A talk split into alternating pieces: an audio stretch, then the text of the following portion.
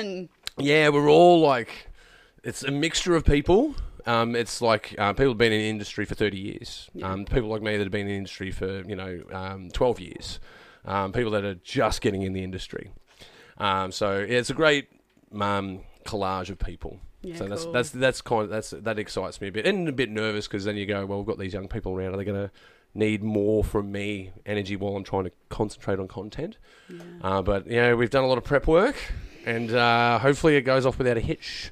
I think it will. Um, got a plan to win, but also prepare to uh, mitigate problems and problem solve. Yeah. So hopefully, got all those safeguards in place today. Hopefully, oh, Yeah. good work. yeah, yeah. But um, uh, I think we're ready to go. What do you reckon? You Yeah, reckon let's do we're ready it. to go? Let's jump into this podcast. And welcome to the Pagey Train. Today, I have in the studio with me Joanne Beveridge. Uh, welcome to the show. Well, thank you for having me. um, you know, uh, uh, writer, director, um, uh, the Sydney Sleuthers. Um, uh, um, what's eating? I was about to say who's what's eating Gilbert Grape. No, you didn't do that. Um, Melanie didn't? Sproddle. That's the one I was looking She for. just claims everything. And when I did Lord of the Rings, oh yeah, it was a weekend shoot. Casual Friday. Yeah, eight hours of editing. It wasn't no biggie. yeah, um, yeah, I really enjoyed Melanie Sproddle. Um, and like I was saying to you before, um, I uh, my family are right into horses. My sister has like you know three horses out at Cobbity. Um, oh, it's gorgeous country out there. Um, riding out there, they have a lot of fun. But I, I'm just not a horse person. Yeah. Um, yeah, I kind of yeah, I'm a, I, I'm a surfer. I'm a surfer skater guy. I That's- cannot surf. I cannot do it. I can wakeboard, but I can't surf. It's very similar. I'm sure it is, It and is. I've tried to have that mentality when I try to do it, but it doesn't. It doesn't seem to translate for me. Yeah, there's more lean. There's me- more lean forward in surfing than there is lean forward and nose up. Obviously, so you got to drop into the wave. Nose down's bad, and it is on wakeboarding. That's what I've done in both, actually. it's and amazing. It hurts. It's amazing. You don't think it hurts the first time. Like when you, you, you see people do it, and you go, "Oh, it's only water. How bad can it be?" It wins you. It's painful. Yeah, um, yeah, it's like hitting concrete sometimes. Depends how fast you're going. oh, I, yeah, I've, I have, I've got a good wakeboarding story. I was over in um, uh, Perth. Uh, big shout out to uh, uh, my uh, very good friend um, uh, Harry. Uh, took me out uh, in his jet boat, and uh, you know how the wakes can sometimes come together as one little wave. Yeah. I went over that while I was trying to get from one wake to the other, and there was this little pop wave in the middle, and I just went over that airborne. went flying in face first into the water, and a jellyfish hit me in the face. Not a poisonous one, but hit me in the face, and then went into my wetsuit, into the into my uh, jacket, and it was gross. Yeah, I had to pull it all out, and oh man, yeah, That's the nightmare. It's a total hitting nightmare. anything in the water. yeah, Oh. jellyfish, yeah, um, poor thing, you know the poor Oh, thing. the poor thing as well. Yeah, yeah, it, Oh. ca it was disintegrated. Oh, oh. yeah, yeah, yeah, and yeah, I was yeah in a bit of a ugh, icky mood after that. I, when I was five and I was learning to water ski, Mm. we used to do this thing where you tie the water skis together. There you go. There we go. Where we tied the water skis together, Mm. and um, and so I was coming out of the water and accidentally let the handle slip, Mm. and the handles got caught around the rope, and I got dragged underwater, Oh, like like up the like dragged for. It felt like forever, especially because when a boat slows down, it doesn't stop straight away. It kind of glides through a bit, and no, no one had really worked out that I was just being slowly sinking underwater, being drowned as a five-year-old. Terrifying. And then my sister's screaming, "Gas out of me!" And I'm screaming out, and I did not want to ski for a long time after that. I was Yeah. like, "Nah, this is a terrible sport. Don't like it." Yeah, that could, that's a little bit scary. That's a Mm. little bit scary. I um, yeah, I, well, you sort of graduate from kneeboarding, right? So kneeboarding can be a lot of fun because it's quite easy. Yeah. Um, it's easy to get up on a kneeboard and you can kind of like even do turns after a bit of confidence. Um, but wakeboarding, that's a that's a skill level up. Yeah, Um, yeah, Th- they're interchangeable though. Like uh, um, snowboarding, wakeboarding, surfing, they are interchangeable. 'Cause kneeboarding I find hard because my knees sometimes when I kneel like that Yeah. slide off Oh, okay. themselves, and I have to straighten my leg to pop it back on. Oh, oh! Ick- see, that's that icky thing again of like bones and cartilage going together. I just It's a find it's, walking sports problem. Oh, there's some sports that I'm just good at and some that I'm not. Yeah, They're just same. like, you know, baseball, cricket, just naturally go towards that. Um, I'd like to say I'm a good touch footy player, but um, I think other people would have other opinions. But, um, you know, I, yeah, basketball is my my failure. I just can't do it. I can't. I can shoot hoops a little bit, you know, but I just never did it. Did hockey, horse riding. We talked about that. yeah, yeah. Athletics, but nothing else. Yeah, hockey's another fun one. That could be fun. Uh, c- Quite a violent game, ho- the Yeah. old hockey. I think that's why I was drawn to it. Oh man, speaking of violence, I watched today. Have you seen Trainwreck um, on uh, Netflix? It's about Woodstock '99. Holy shit! Um, as a promoter and as a, an event organizer, it's a horror film. right? Oh, Three really? days, yeah. They go. It literally turns into Armageddon. They burn it down. The whole place burns down. Um, there was, you know, um, there's no deaths, but um, there was no rubbish collection the whole three days. The water had um, sewage in it, um, so people had like um, trench mouth. Um, uh, there, yeah, it was horrific. Absolutely, hor- I watch it. What's it on? Netflix. Netflix. Trainwreck. It's called. Trainwreck. And um, as a, I was like, I thought you meant the Amy Schumer movie. I was like, Trainwreck. no, that's what that's what we were talking about earlier. Like, yeah, not Amy Schumer. No, no, no, no. Um, no, it's the a guy who owns the rights to Woodstock. Went to do Oh, Woodstock yeah. '94, right? You might remember Green Day and seeing them get hit by mud. Uh, if you ever seen that footage, that's from Woodstock '94, I think it Yeah. is. But then they did Woodstock '99, and it was a money making operation. So they did it at a, a an abandoned airbase because then they had the wall perimeters around so they can make sure no one went in for free. Mm. And uh, they had no rubbish collection. Um, the the no one servicing the portaloos. It's two hundred fifty thousand people there. Shit is the word. Yes, yes, shit indeed. It was intense, man. I ca- watch it as a promoter. I gotta say, as a promoter and as a uh, as a um, as an artist, I'd go, man. I'd love to be like you know you know everyone would love to be the lead singer in Corn, Yeah. and watching a sea of people mosh as the sound wave travels through the 250,000 people. As an artist, that would be incredible. Yeah. Um, but um, yeah, as a promoter, it's horrifying. As a festival goer, um, I thought I think I would have had fun there. Um, that sounds terrible. it was an Um, experience. yeah, when I was nine, it was, the the thing is, the, the ze- they really pointed out the zeitgeist of the time. I was, I was having this discussion today, like in the nineties, man. Like you know, how, like decades have uh, sort of you know they're signatory in some way. Like the sixties, if you say the sixties to somebody, they'll go, "Oh, flowers, um, peace and love, Woodstock, uh, the moon landing." Right? They'll they'll say those things. There's iconic moments, bell bottoms. There's fashion statements and music that comes out of that era. The 70s, disco, um, leather jackets, you know, um, uh, muscle cars, um, you know, uh, the 80s, you know, the fashion out of the 80s, the music out of the 80s. These are all significantly different from each other. Yeah. And you get to the 90s, and this is the last decade before the digital era. Like you, like there was a time where we didn't have phones and we didn't film anything. Yes. And it was a wild time. I realized that society compared to now was a lot more violent back then. It really was, and I think people have said that through the eras as well. Like people would say, you know, the '80s was more violent than the '90s, and you know, and, and you go back, and you know, there's more violence as you go back. Um, but yeah, I think the '90s was the cap of this century where there was two world wars Yeah. um, the Vietnam War, the Korean War, um, the move of um, recorded music and recorded film. Like no no time before had there been film or or re- you know recorded music, uh, external memories, and those external memories were all analog in nature. They were all broadcast as a consumeristic product, records and T-shirts and these ideas of s- uh, you know entrepreneurship, you right?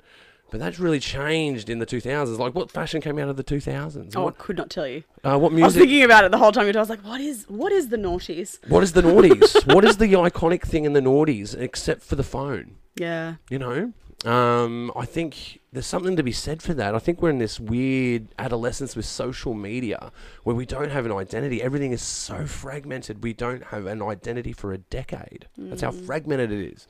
And I think, yeah, looking at that Woodstock documentary today, I realised, yeah, there was a time there where Fight Club was 1999. It was celebrating, you know, uh, the the struggles of white uh, white men in modern society, and um, and but attached to ultra violence, and that's normal. Hmm. Yeah. That's acceptable. um, uh, you know, American Pie. Uh, Oh my high- God. highly sexualized film. You know, this is highly sexualized comedy. You know, you couldn't make that movie now. You know, um, so things have changed in a dramatic way. Like I think people have said, because I dress like I'm in the '90s still, right? and so there's been moments through, um, you know, the 2000s that I've um, people have said, "You look, man, you're really with the times of what you're wearing." I'm like I've had these jeans for 14 years. and then there's times where you go, man, you got to change those clothes, man. You, um, Yeah. You're not with the times. And, and then we'll catch up again. Oh, you look, you know, you, you seem to be with the times. I'm like, it's always been the same for me. So things come in and out of fashion. Um, I've been stuck in the 90s forever. Yeah. But Uh, it was really reflective of me today to look at that documentary and go, yeah, this is, you know, where we came from. Like, I, you know, personally, I ended up in a heavy metal band after that.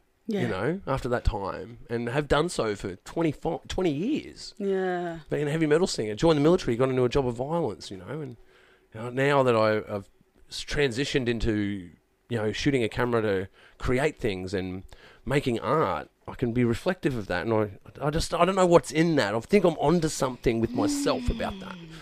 Yeah, what do you what do you think of that? Are, are you a '90s fan? I mean, I do just love how iconic that they all Hmm. are compared to now. You, you can point at something and go, that feels 80s, that feels 90s, but you can't. You, for the late, because I, I, yes, I grew up in the 90s, but I Hmm. mean, like, I was born in 88. So when I say I grew up in the 90s, like, I can kind The of. remember it. Hmm. bicentennial. Ki- Yeah, exactly. People made a big deal of that. Hmm. but I, I guess I, I, I have more memories from the 2000s and whatnot. Yeah, Like well, that's stuck with what's interesting me. to ask you. Yeah, because what's what's for you? Like, because you were a teenager in the noughties, right? Mm-hmm. What's what was the thing that was iconic other than the phone for you? Do you know? Well, everyone was talking about how they used to be on MSN and have a MySpace, but I never did that. Yeah, I had an MSN and, not, and MySpace. Yeah, I didn't. And so I, and I don't know why. We'll talk because, you know, now we've all got Facebook and blah, blah, blah, blah. blah. And. literally blah blah blah blah blah Blah, blah. blah, blah, it just blah, goes and on then and it on and on. changes. I'm like, wait, what is it now? TikTok, okay, right? Oh no, that's already moved on. Okay, we move on to the metaverse. All right, cool. But I have to create like a full. I don't I'm know. going to put this podcast on Spotify. By the way, it's Vision on Spotify. Don't forget to follow. But I don't know. I can't go like, oh, I had a perm and stuff like that with my hair. Like I was just, I don't know. Yeah. I was getting a phone towards 2004. I think Mm. it was when I got a phone, and it was you know a flip phone, so that was very satisfying. You'd play Snake. yeah, I remember I remember Snake on a the Nokia. Snake. I was I was a pretty I was a pretty good Snake player actually. I didn't get into social media until I got into Facebook, Mm. and even then it was because everyone made me do it. And I was like, all right. yeah, I got forced into it. I Yeah. don't, I don't have a problem with that because I don't feel like I abuse social media or anything like that. But Unlike some people out there in the world, um, it's an Oh, gosh. interesting window. It is an interesting window. oh my goodness, because I, I, I love it now. Like I'm on Twitter and it's just fun. You just be with little. Yeah, Pharaoh Misty's a and- Twitter fan. I'm not a Twitter fan. I don't know. I should maybe I should. I don't, haven't really got into it though. I've only got into it because of fangirling. Like you watch a TV show and you live watch it with a whole bunch of other people. Oh wow, yeah, the And you just- conversation. Yeah. See, that's I enjoy that. interesting. That's interesting. So that's what's really that's the thing that I, I sort of noticed as well in this. You know, thinking about this thought. Thinking about this thought. Can I think about a thought? You can think about thought. I can think about a thought. Um, is um, uh, the you know the phone itself like with someone? oh, How do I put this? Like I heard some. I quoted a movie to a young person, and then they quoted me back the meme they saw it on, and I said, "Do you know where the that's where the meme's from?" They're like, "No idea." I'm like, "It's Willy Wonka and the Chocolate Factory, man." I'm like this is this is. like- I love that so like you haven't seen Willy Wonka, and they're like, "Look, the Johnny Depp one." I'm like, no, much. the the original. Like this is this is iconic stuff, man. This is bed knobs and broomstick stuff, man. um, how do you not know that? And then I- I, I started thinking, like, well, the noughties in the two thousand, all of the two thousands are pop cultural references. We reference all the pop culture of the past, like, Yeah. and, and another thing that's put me onto that is Stranger Things, right? We get into the Stranger Things because it's a window into the eighties. yeah. And what? Where's the window? And my question is, where's the window to now? What is now? Well, it's all digital stuff now, isn't it? Yeah, I think. yeah. But what does that mean? You know, what is? What do we get out of the digital stuff? I don't know. I don't know. Connection with people who we don't know. I swear half the people I interact Mm. with online are the, just total strangers. I don't know any of them. that terrifies me. I did a podcast. Mm. I feel with like a I feel like I'll get groomed or something. I literally ended up doing a podcast with a bu- bunch of women from um, America. I got up at Mm. 6 a.m. because we were all talking about Korean dramas, and because we'd all fangirled together so much, Mm-hmm. they just invited me along. I was like, yes, that sounds amazing. Fangirling with complete strangers, please. Wow. Yeah, I can. I can see. I can, I can relate to the fangirling, fanboying um, ideas, right? Because there's things. There's things out there that I love, absolutely love. Like, there, and and and there's and that taste has changed as I've gotten older. Like, there's a time where I could talk with my friends about The Simpsons. We could have like a conversation in a pub purely based on Simpsons references, which are references to pop culture. Because like The Simpsons itself is a meme uh, as a series. As a series, it's a meme of the world and um, you could we could talk in a pub. No one knows what we're talking about, you know, by because we can s- in, uh, you know, anticipate what the next person's going to say. So, like for instance, one saying in, in The Simpsons is um, Leonard Nimoy goes, "Ah, solar eclipse, the cosmic ballet goes on," right? And it's on the monorail, and there's a guy that sits next to him and goes, "Does anyone want to switch seats?" Right? so when you're in a pub and there's a weirdo that sits next to you, I, and I'd go to your mate, ah, the solar eclipse, cosmic ballet goes on, and he knows what the next line That's what I is. mean, yeah. So yeah, um, we'd use pop culture references in the noughties to reference the past to talk about the now, which I find interesting. And that's a bit of that's where that fandom and fangirling stuff gets into it, like um, the alternate endings to movies. The alternate in your mind to movies. Like, I'm a big fan of looking at. That's why I like the DVD, right? Because the DVD will give you the alternate endings to a, to a movie. Yeah. Or, or, or the director's cut, which I think is weird. Director's cuts are weird. Like, why wouldn't you just do the cut to begin with? you They're know? all just longer. They're usually just longer. It's like the, the babies they didn't want to kill, yeah, precious. or being- darlings they didn't want to kill. I don't know. I watched the director's cut of Aliens, man, and it's way better than Aliens. Ah, It's way better. Like all the extra stuff in there is way better. They should have left it in there. It was it was recognised as too geeky. I'm like, but look at your audience. Yeah. super geeky. give them what they want. like li- the artist the, the artistry of the of of all of the of that series man is very deep Yeah. and and it's about you know the humans within us are you know are potentially monsters right that's the the subtext to all of it Yeah. some want to be the monster some don't want to be the monster some would want to kill the monster you know Yeah. there's all of these uh, tropes that you know we can look at through that look at through that there's a lot of that going on on this podcast can i think of thought um, yeah I, I- I just think it's interesting in this day and age like like the phone we predicted the phone in sci-fi Yeah. we predicted video calling in sci-fi right but we didn't predict the social media aspect of it and how that has fragmented absolutely everything Yeah. there's some great movements like i think an iconic movement is um, the me too movement that is something that you go man if the phone wasn't about Yeah. that shit wouldn't be going down and those assholes wouldn't have been exposed right Yeah. um, you know, the revolution in Egypt where they tried to shut down the internet. Um, those people were Yeah. saved because of the cameras in their phone. Like the, Yeah. it's powerful. Yeah. It's a powerful thing. M- People that misuse the phone, like Cambridge Analytica, that are influencing content that people see, um, are influencing how they vote. So it's a significant thing. This black mirror that we carry around. Um, it really is. Black Mirror was too scary for me to watch, by the way. and I don't mean visually scary. I just mean like that's too real. What has happened? Because I, I watched the first episode, which was with the president and the pig, and I'm just like, Yeah, that's the most benign one. that really is. I just some of the concepts in Black Mirror are like frightening. Yeah. because they're, re- they're, they're it, it's near future sci-fi. That's the other thing. It's within reach. Yep. it's plausible. Yep. Uh, no, the, the one I really enjoyed from them. Did you do Bandersnatch? You know what Bandersnatch y- is? y- that's the one with the Choose your own adventure. True Adventure. Yeah, yeah. Yeah, yeah, um, yeah. We played that for hours. That was amazing. That was a very cool little experiment. It was a great experiment, a very expensive experiment, but Yeah. a great. Ex- uh, yeah, I don't think they got their money back on it. Nah. But uh, it will sit there for the ages and be studied for the future for especially like metaverse and stuff like this, where you have choices in, in narrative. Metaverse. Yeah, the I'm metaverse. so curious. what is? I don't even. know What is the fucking metaverse anyway? What I is don't it? know, but I'm What do you curious. know about the metaverse? Let's look it up. I'm gonna look it up. What is the fucking metaverse, man? This is. I've had enough. Enough's enough. I just feel like, especially when we're trying to find new ways to launch stuff, I'm fascinated to think about launching shows or something in the metaverse. Like Hmm. not going to a cinema. It's like you know you've got a little little film and you launch it there, and a whole bunch of people are watching. Oh, I don't know. It's fascinating to me. Yeah. Okay. well, okay. I just haven't had the time to sit down and go right. Thank you for googling this. what is the metaverse? I can't even see what I'm typing, and I can't, Can't see we the just keyboard. ask Siri? oh, what is the metalverse? oh, come on. I can't, it, you, this got into computer some really knows cool me. music. This computer knows me too much. Oh no! What have you done? Oh, was it just the coaster that stuck? Yes. Yeah, they, they they're not. They look good, but they're useless. Move that one back there. There we go. That's why I got spares. Hey. It's not my first rodeo. I thought it was ice. I was like, how did I spin tip this glass so well? Yeah. Well, that's we got the rug. The rug's there for that. Isn't it not the first time that would happen? Okay. yeah, clearly, I can't spell. What is the metaverse exactly?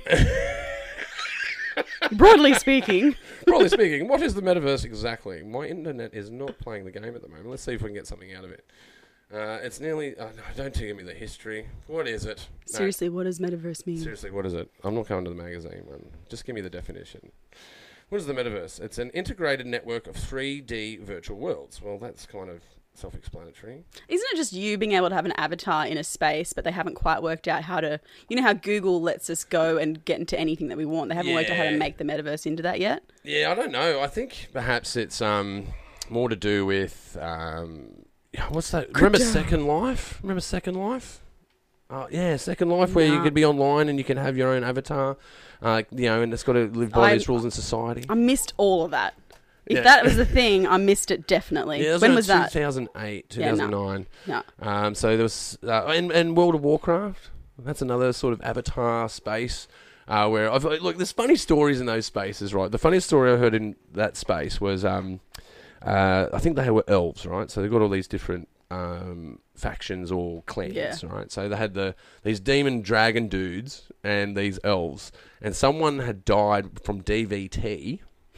From being at In the game. yeah yeah because they were at the computer Oh, you mean in real life? in real oh, life that's they died they horrifying. died playing the computer game That's devastating. and then they had a um, they had a funeral online for this lady, and all of these elves showed up for inside the game for this funeral, and then all of these this other faction go, these guys are meeting there, and we can go and oh, stop slaughter it. them. So they showed up and slaughtered everyone. At This was almost the sweetest story. and I was about to say how wonderful it is to watch the internet bring people together. Yeah. And then you were just these dragon slayers come through, man. so bad. and then kill all the elves, and then the elves complain because then Avatar's worth money, right? Because they accumulate Yeah. wealth in the game. yeah. Um, and they complained to World of Warcraft, and they said we were having a, a visual, and um, uh, they come and killed us. They go, it's a game, it's a game. What did you expect? That's the rules of the game. That's how immersed people come in these things, which is really interesting because it's like, okay, so we're saying what does digital mean for people? I Mm. think it is you find a community when you can't find one Yeah, at home. that's a, yeah, re- oh, that's that. Yeah, a that's lot really of people, true. and and I feel like a lot of people, both in a good and a bad way, but a lot of people can be their authentic selves sometimes when they're online. Again, in a good or a bad way. Mm. yeah, the keyboard warriors that are out Keyboard there. warriors. Yeah, those uh, hefty, uh, horrible emailers and Mm. uh, uh, shit posting people. yeah, they're a hoot. Yeah, I, lo- I actually, I must confess, I do read a lot of shit posting. Um, I don't participate in it. You watch it. I watch it go down. Yeah. like you're the meme that's like uh, you sit down and you have the popcorn. yeah, yeah, yeah. I've been roped into one before, but they came onto my Same. they came in onto my private page though. And I'm like, you're arguing with me on a meme that I posted on my personal page. I'm not on a Mm. forum or anything. I'm not in someone else's site. I'm not on their page, like talking in an open space. I'm in my space. yeah. And you're arguing with me on my space. I just fuck you, you block you, out. get out of my get out of my fucking life. Yeah. How know? we're taught to engage in very different ways. Like most people say, ignore it and let the people in the comments section sort it out. Oh man, it's that Cambridge, Cam, uh, Cambridge Analytica stuff, man. It was during an election, and I figured out they were getting uh, scrolls, and I did a political post, which I didn't care. Like, I don't care politics left and right. I just don't care. Like uh, I will vote for who is the most, um, well, the least bad at the time. and, bad. and that could be Labor or Liberal or Greens. It doesn't matter, right? That, that's your vote, right? But um, you know, what I realised is I'm pretty sure that these guys that were s- f- uh, further towards the right wing were getting content that was enraging them, and then they were getting content that was triggering them to attack people like me that are in the middle. So they were bots. Uh, yeah, no, they weren't bots. Cleverly They designed were, bots. they were human bots. yeah, Oh. brainwashed human bots is my theory. Because Well, the- why would you attack your friend? It's weird. Well, it's yeah. weird. It's weird in their own space. But uh, yeah, I think that's a that's an insight to the digital space and what it means is uh, the digital space itself. Um, you know, and I suppose now I think about it, gaming. There's Mm. iconic things in gaming that is from those decades. Uh, Halo. Um, uh, what's another one? I'm not, I don't play a lot of games. I mean, I so- played Spyro. Does that count? Spyro. Uh, I, I was ju- really good at collecting gems. I just realised my switcher wasn't working. Damn it. Um, gems on Spyro, yeah, and I've done. I, I like those games. I like pinball. I like. I like those analog games. I'm- I like bowling, pool. yeah. Love that stuff. I don't mind that in a digital space either. Um, but Okay, literally a month ago, I found myself playing Tetris again. love Tetris. Why? Love Tetris. Deeply satisfying and relaxing. I was like, It's yes. meditative, man. Put those blocks in the right spot. Oh no, there's a gap.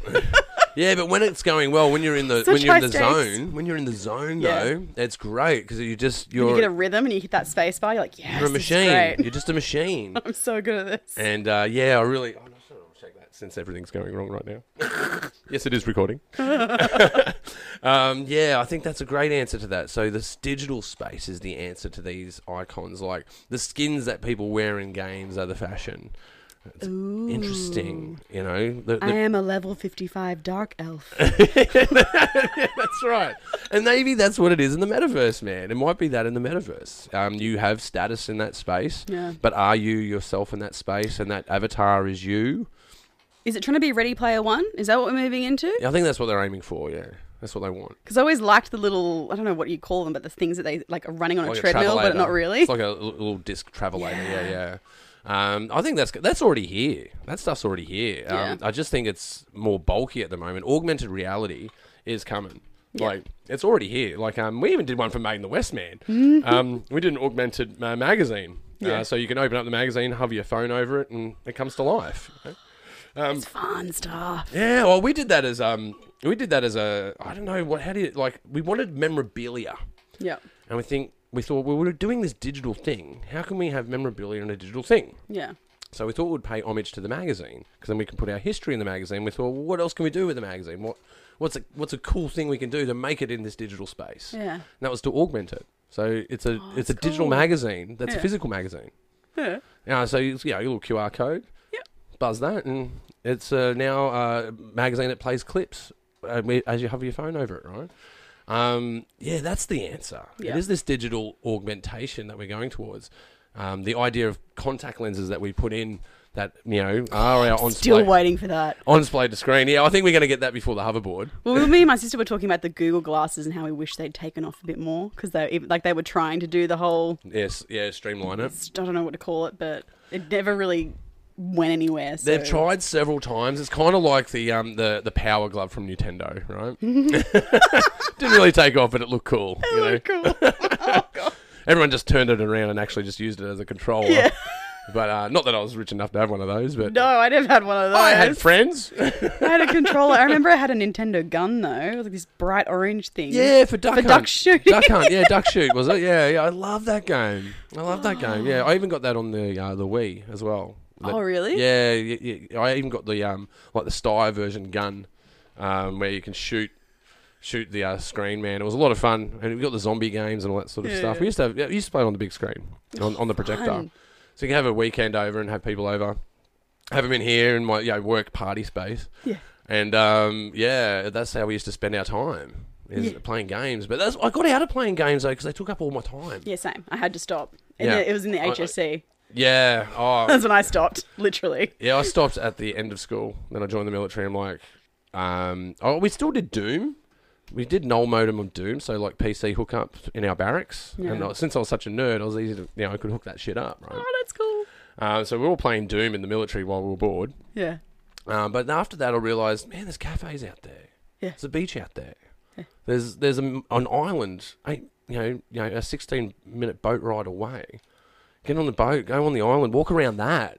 You know, go and see nature. Go and hang out with your friends. Go and you know, drink on a on a deserted beach and you know, uh, have fun. I mean, thankfully, Spyro never pulled me out enough to make not go to the beach. when I say I did gaming, like I, I sorry, I'm not saying I did gaming. Like I, I observed other people doing it, and then I played Spyro. Yeah, yeah. Or like Spyro, Mario. Spyro only. Spyro only and Snake on the Nokia. Yes, literally. to say I have some kind of gaming pred uh, Mm. pedigree would be a, a lie. I watched my friends play their Sega Oh yeah, That's about it. yeah. No, I- I'm more. I was more watching people play games, a voyeur, if you will. Yeah, a game same. voyeur. Why did I enjoy that? I don't know. I don't know. Watching people succeed, and you know, um, you share in their. I Um, played Tomb Raider actually. yeah, Tomb Raider was What alright. about that? on the Sony. Jeez. That's on the I think I Sony. played on the computer. oh wow, you're a computer player as well. I was. One, I'm one of those. Yeah.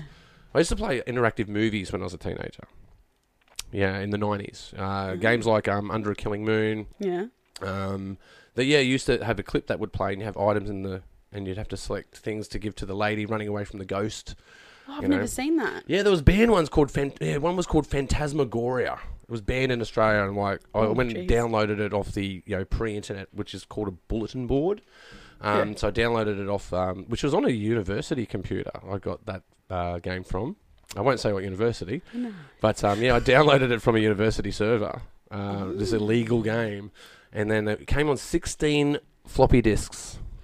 When I Floppy disks. yeah, when I distributed it to my friends and had to share it, Yeah. that's, I had to give them 16 floppy disks to load in one at a time. in Do you the mean computer. like, wait, the the the smaller ones, or you mean the big ones? Well, I had both of those. Yeah, yeah. So, I'm um, trying to work out what generation we're talking. here. oh man, I had an I had an Apple 2GS. That was my first computer. No, that was my second computer actually, but my first Hmm. computer that I really got into. Uh, so that was two disk drives that were five and an inch quarter, Yeah. five and a quarter inch floppy disk.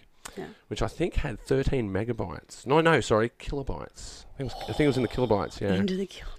yeah, and that was huge. That was huge, man. Um, we had that, and then I ended up with a PC 286, and then I got a 386, then 486, then I ended up with a Pentium, and then I went back to I Mac. can't remember the computers I've had. I'm, I'm a Byron- nerd, man. it took probably till like high school to ever get near one. So yeah, no, I was, uh, yeah, I was raised on them. Um, Mm. uh, my mother insisted on it, really. oh, that's cool. Yeah, she said this is like the future of shit, and you got to learn it. And uh, yeah, she got me right into it.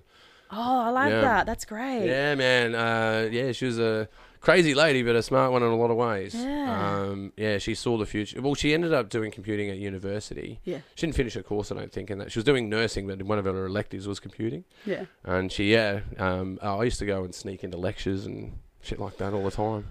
Used to wag school to go to uni. What a nerd. What a nerd! That's awesome, though. I love it. I used to get in trouble, though. I used to get in trouble for doing it. I'd do Yeah. it all the time. I think the one time I wagged, Mm. the one time, Mm. I was terrified when I was doing it the whole time. Gonna get caught. when I was, Gonna get caught. oh my god! When it was when I was at, uh, I'd gone to, I was at a new school and I just joined the the musical at that school, and then we'd all stayed back. I don't know during, I think it was during history, and I decided to stay back with the drama nerds in this building.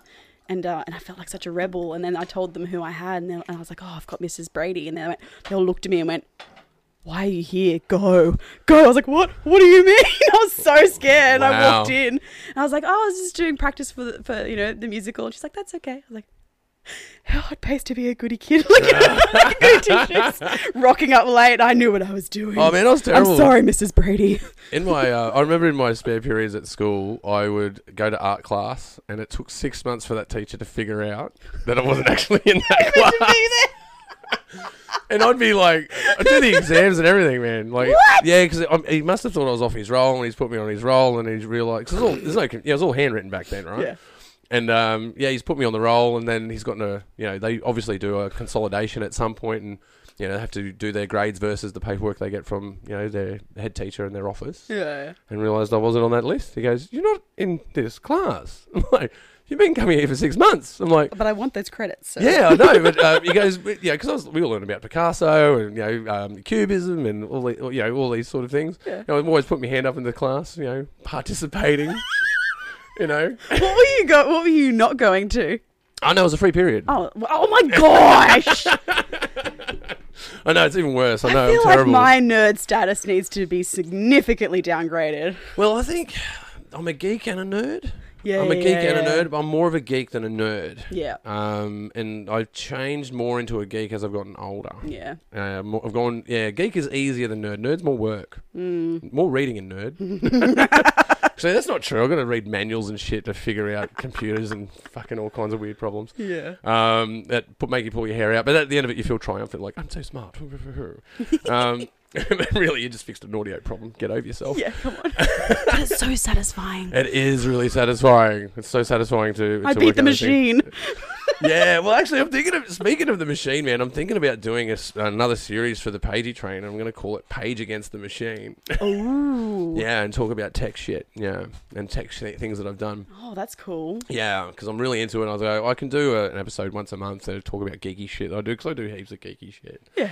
Um, well, we were talking before because you're wearing the NASA shirt, man. Yeah. Check out this NASA shirt. Constantly trying to think of some kind of space story that I can Constellationally feasibly thinking. constellationally thinking.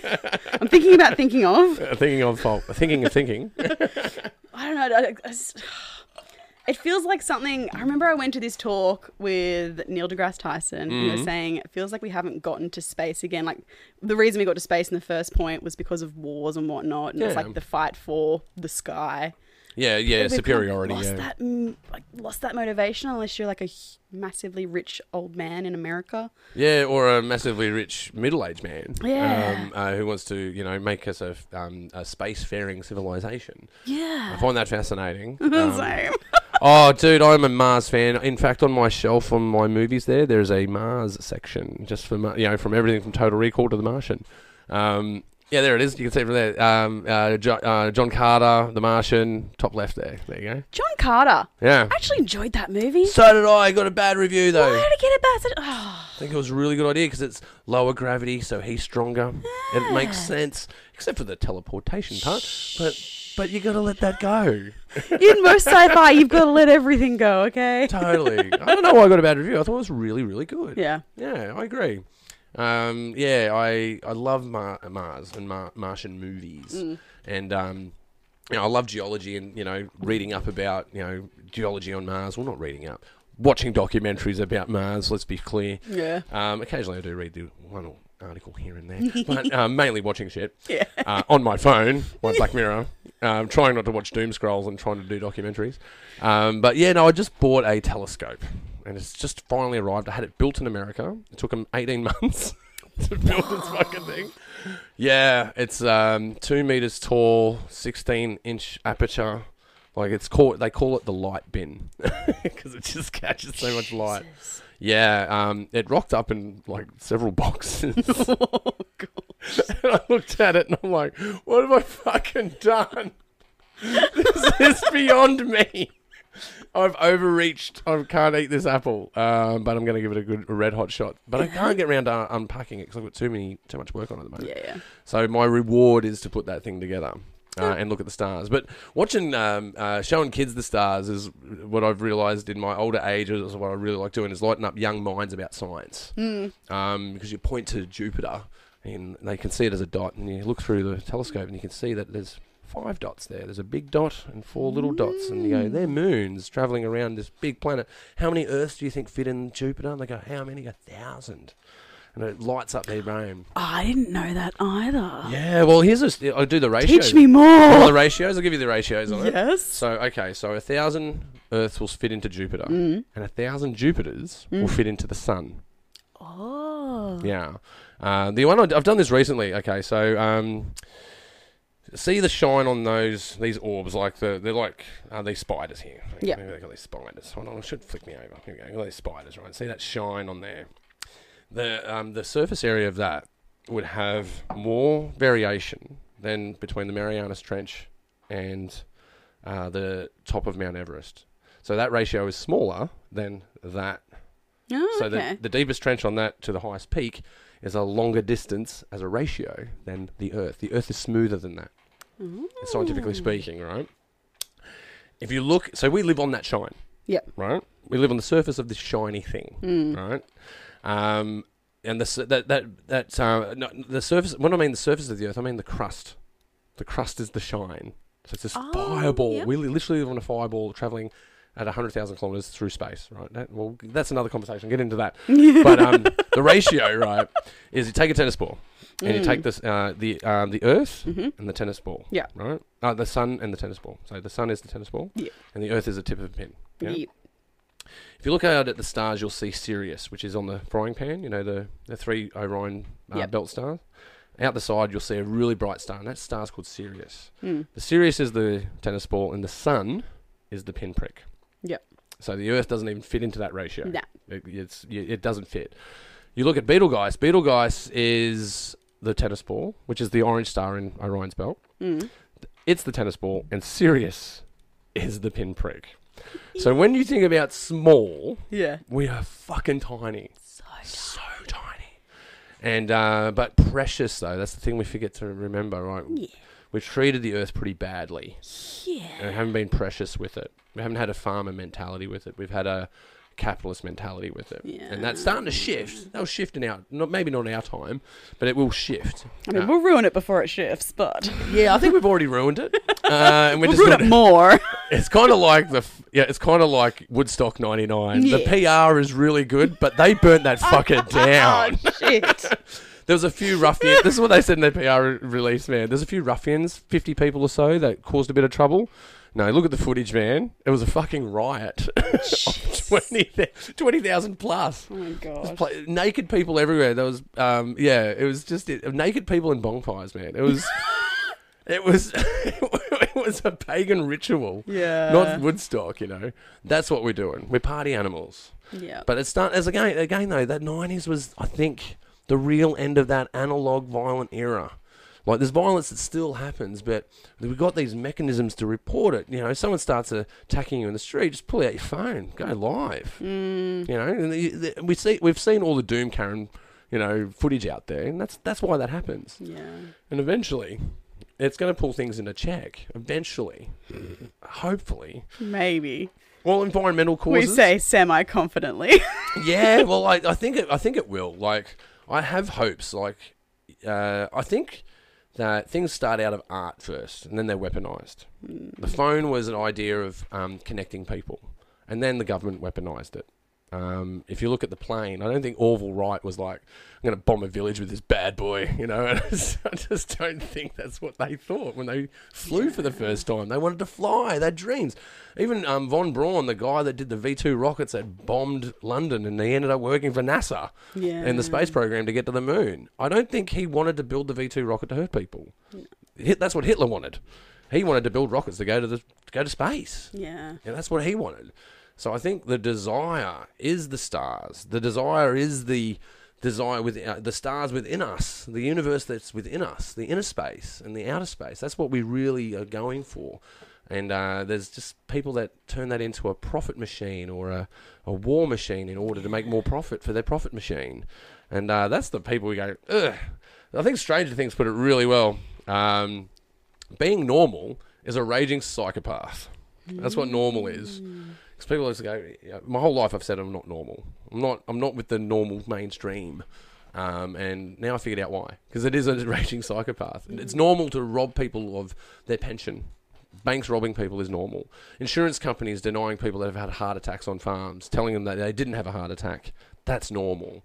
Going to war and bombing people. That's normal. You know, burning down a festival. That's normal. Oh, it all comes back to train wreck. Yeah, it does. It's, it's affected me today, clearly. um, maybe we should do a fan fiction of Trainwreck and Yeah. do the story of the citizen journalist who's gone to report for their for blogs, and people don't even know what blogs are in 1999. When did the blog get invented? That's an interesting question. Um, yeah, I just, I, I, I- I've just, I'm really fascinated by this notion at the moment of. Um, what is the digital era in comparison to the decades that um, were previous?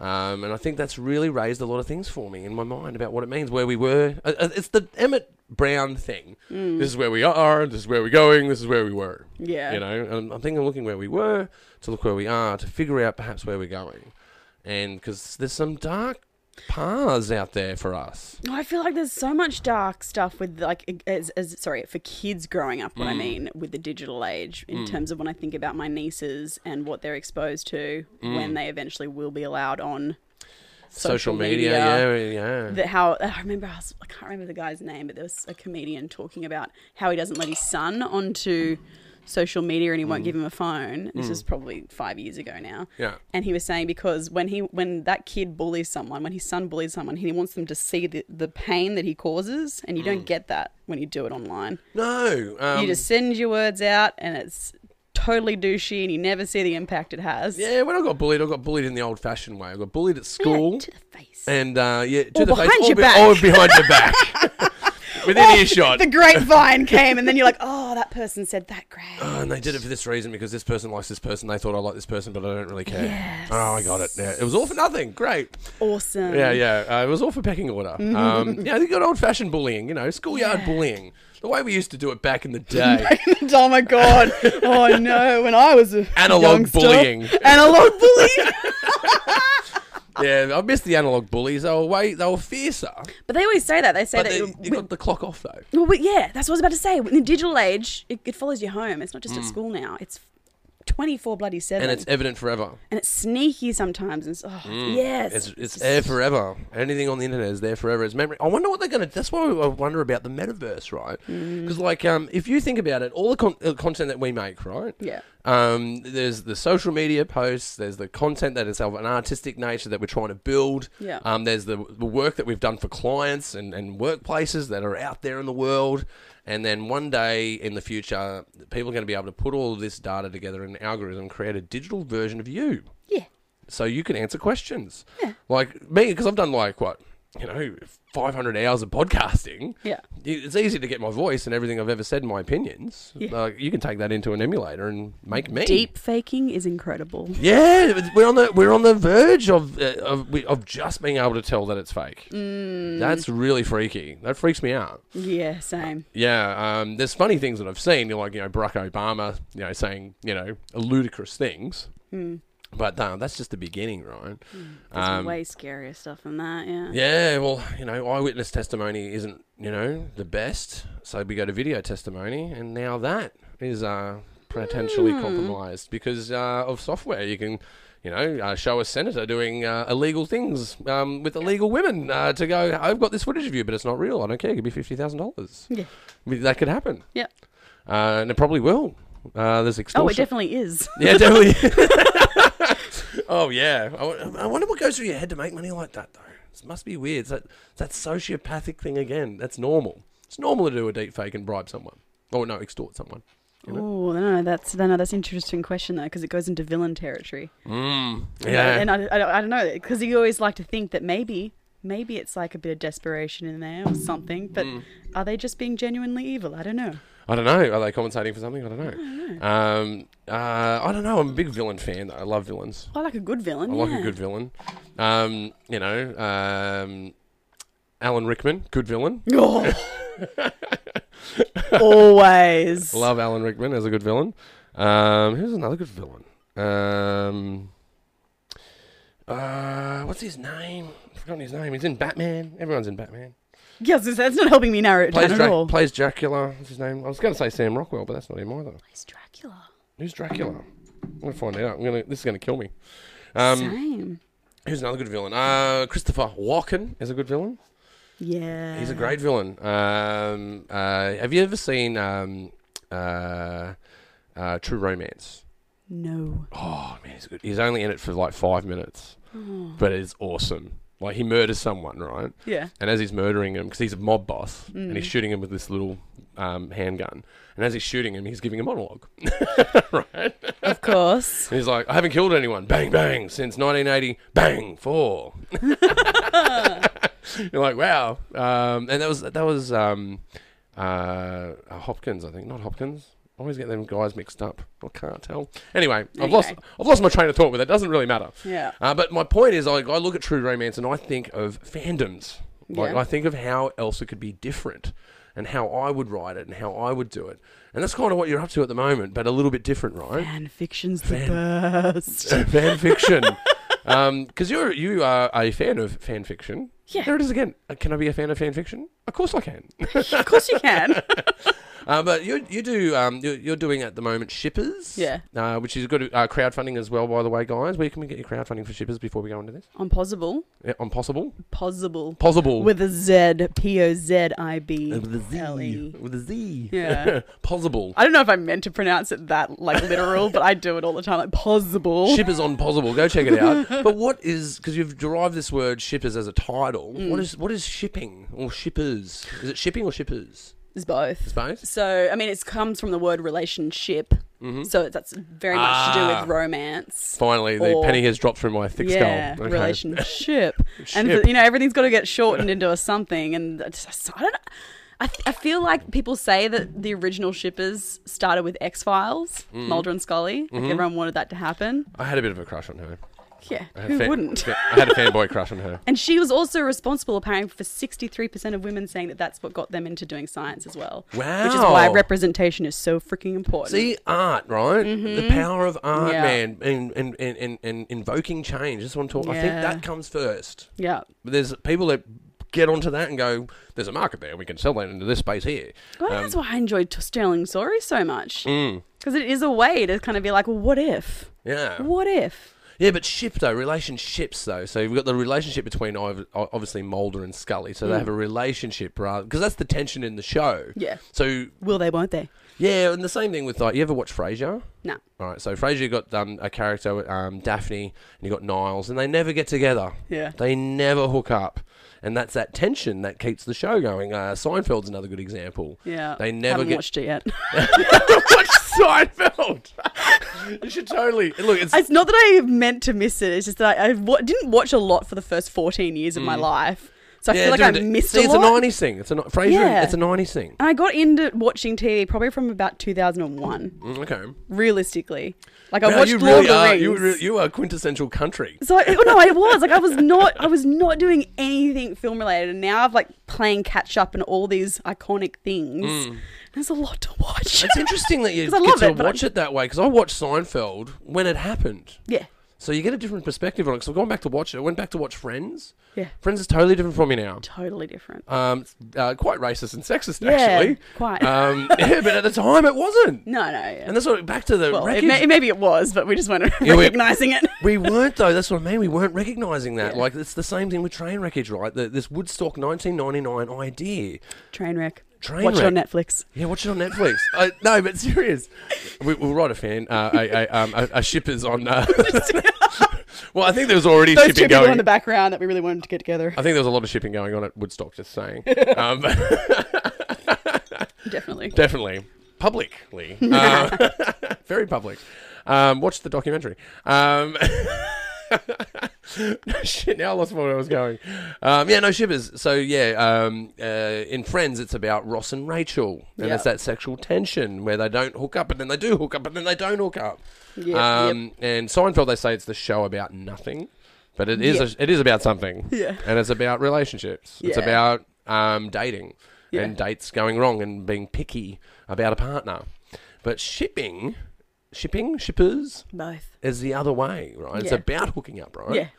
yeah, yeah. I mean, often it's about it not happening, so you're just like, come on. Ah, so still the tension in there. just kiss you bastards and then a whole season passes and you're like so much wasted potential and then seven season passes and you're like oh my god they still oh it's not meant to happen okay and that's shipping point which is why fan fiction exists because then all the people get frustrated by it so they just go write their Hmm. Yeah, own write their own version. story. Yeah. yeah and it's usually really randy Oh man, one. it's one- way filthier than the show It's I super love is. it. Yeah, but it's like uh what do you call it? Like romance novels, man. So it's like romance novel Yeah. fan fiction. Yeah. Um, the one of the uh, yeah one one thing that it, uh, uh, when I was back in back in my uni days, um, one we studied was about Star Trek. Yeah. And that's where Spock and Kirk hook up, and they have this relationship, and people are upset about the relationship because he's a Vulcan and he's an Earthling, and they're on the same ship together, and it's uh, fraternization. ship Ship. Yes. sorry great callback. It's a Another- great callback. another use for the word shipping Yeah. Anyway, keep going. Yeah, no, totally. Um, but that's what shipping is, right? Yeah. So um, putting the story about how. But I like the idea. I, I was under the impression that it was um, uh, about s- exclusively hooking up, but explaining the tension where you get them close to hooking up and then you crash the ship and don't let them have it. And sometimes it is just an analysis. Like Mm. people want to feel represented, but then they get baited, and these relationships never happen. And it's Mm. just like, oh, because two girls can't get together, you know. Yeah. And so you know, Well, I think people would be a bit off put by Spock, you know, making out it was Kirk. You know, some people were like, mm, the ear, but some people be like, oh, the ears, man, that's great. Well, I remember uh, it wasn't that long ago actually. Someone th- there was some kind of announcements officially calling um, Kirk bisexual, and the entire fandom was pretty much like, yeah, not surprised. Like, Have you seen the uniforms? not shocked. they're wearing spandex, man. Like uh, they're they're, they're pretty. You know, they do look pretty gay. so I feel like the you know. Star Trek fandom gets it. Like Yeah. they're, they're great fandom. Yeah, yeah, totally. I think yeah, definitely. Um, they're very fifties orientated, gay looking. You know, they, they, they're always happy, Beautiful. always smiling. Love that fandom. Um, and you know, I feel like they're really inclusive fandom. 'Cause some fandoms are not. I don't know if we should mention which ones are not. oh really? So so there's like a. Uh, there's a controversy in the shipping world of fandoms versus other fandoms. Well, uh, well, having said that, shippers are often not welcome in a fandom. And Oh, really? I feel like the one that gets spoken about the most is in Star Wars. Okay. Because once you, like, obviously Star Wars had some iconic romances in there. Oh yeah. But in the recent ones, when they had. I There's think it was- even some really weird ones in there a little bit. Yeah. once you go into. Like, literal- like uh, Luke, Luke, that's your brother, mate. Just saying. don't do it! Don't Don't do do, it. it! Don't do it! I know you're trying to piss off your future no, husband. No, he's not just your brother. He's your twin brother. Jesus, I don't know how that's worse Hmm. or better, but it just So the Star Wars f- fandoms don't like that, though. oh look, it's that- always there's is that Hmm. what always a you're saying? minority of people within a fandom who are like, if you're only watching it for the romances, then you're an idiot, tween, hormonal twat that can't. But I'm just like, can't people just enjoy stuff? Why they for the reason they want There's to? nothing wrong with enjoying racy content.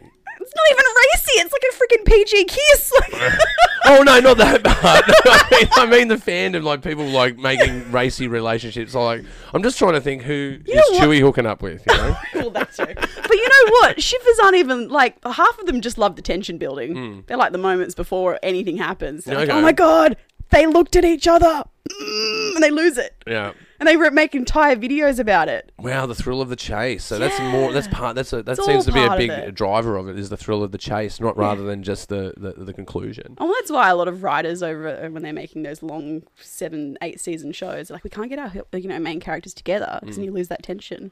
Yeah. So they refuse to do it. I'm like, no, Yeah, that's what they, that's what I mean. Like it's it's it's that that's the uh, sort of bedrock of uh, a lot of um, narratives is that sexual tension. Yeah. where they can't hook up because then the audience goes hook up, keep hooking up, and if you have them at that point, they're going to keep watching because they go maybe this episode they will hook up. finally. Finally, they'll hook up and, and do it. Um, yeah, no, that's fascinating. I really like that. Um, you know, I'm, I'm a bit of a fan of romance novels. I, I think I'm going to check out more uh, shipping. Oh, it's good fun. It's just uh, good fun. People get, I just I don't know, they're having a fun ride. That's all that matters. It sounds a bit wholesome as well. Racy, but is. wholesome. oh, and look, you go into AO3 and you read some fan fiction, and it can get not wholesome. Not so wholesome. not so wholesome. Well, I'm just trying to think how you can romanticize Star Wars a little bit. So, and then Chewie walked into the cockpit with his quivering member. Lower voice, lower voice. Yes. Sorry. Uh, Sorry. Uh, really sell it for us, please. Yeah. So the We were talking Wookiee about walked in- husky voices earlier. He was aboard the Millennium Falcon and walked into the cockpit, and uh, we could see his quivering member. Yeah.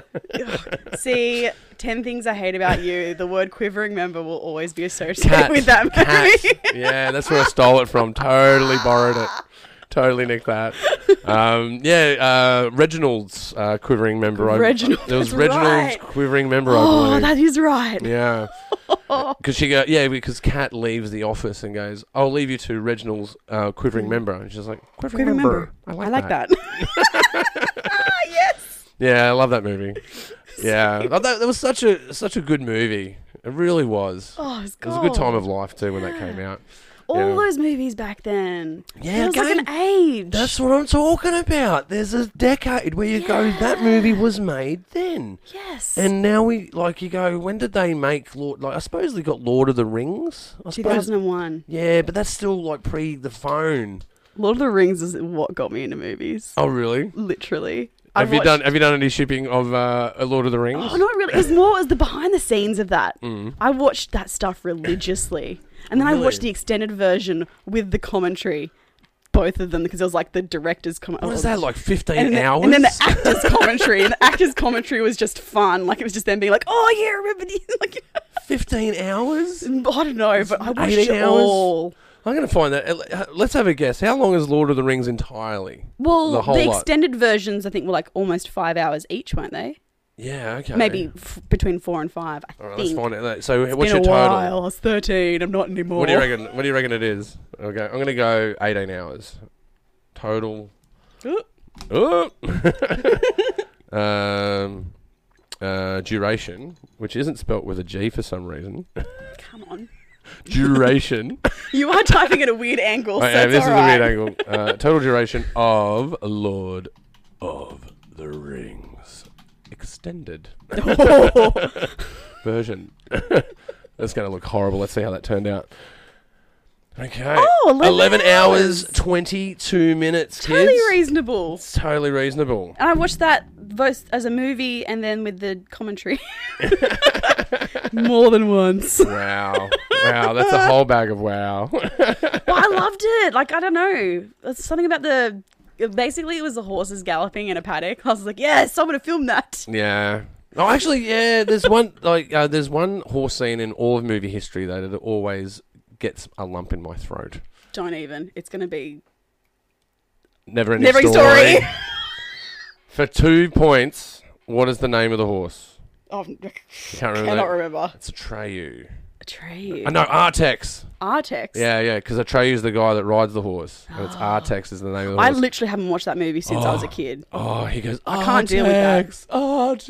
and Can't. he- nah. Don't think of the sadness. Animal stuff gets me. It one, gets me. It's one of the biggest bad guys in a movie, though. I reckon. Yeah. In a never-ending story, because remember the bad guy in the never-ending story? I legitimately cannot remember it. It's called the Nothing. Just remember that horse time. no, but it's not even a character. It's the Nothing, because the Nothing is killing imagination, and the dream is dying.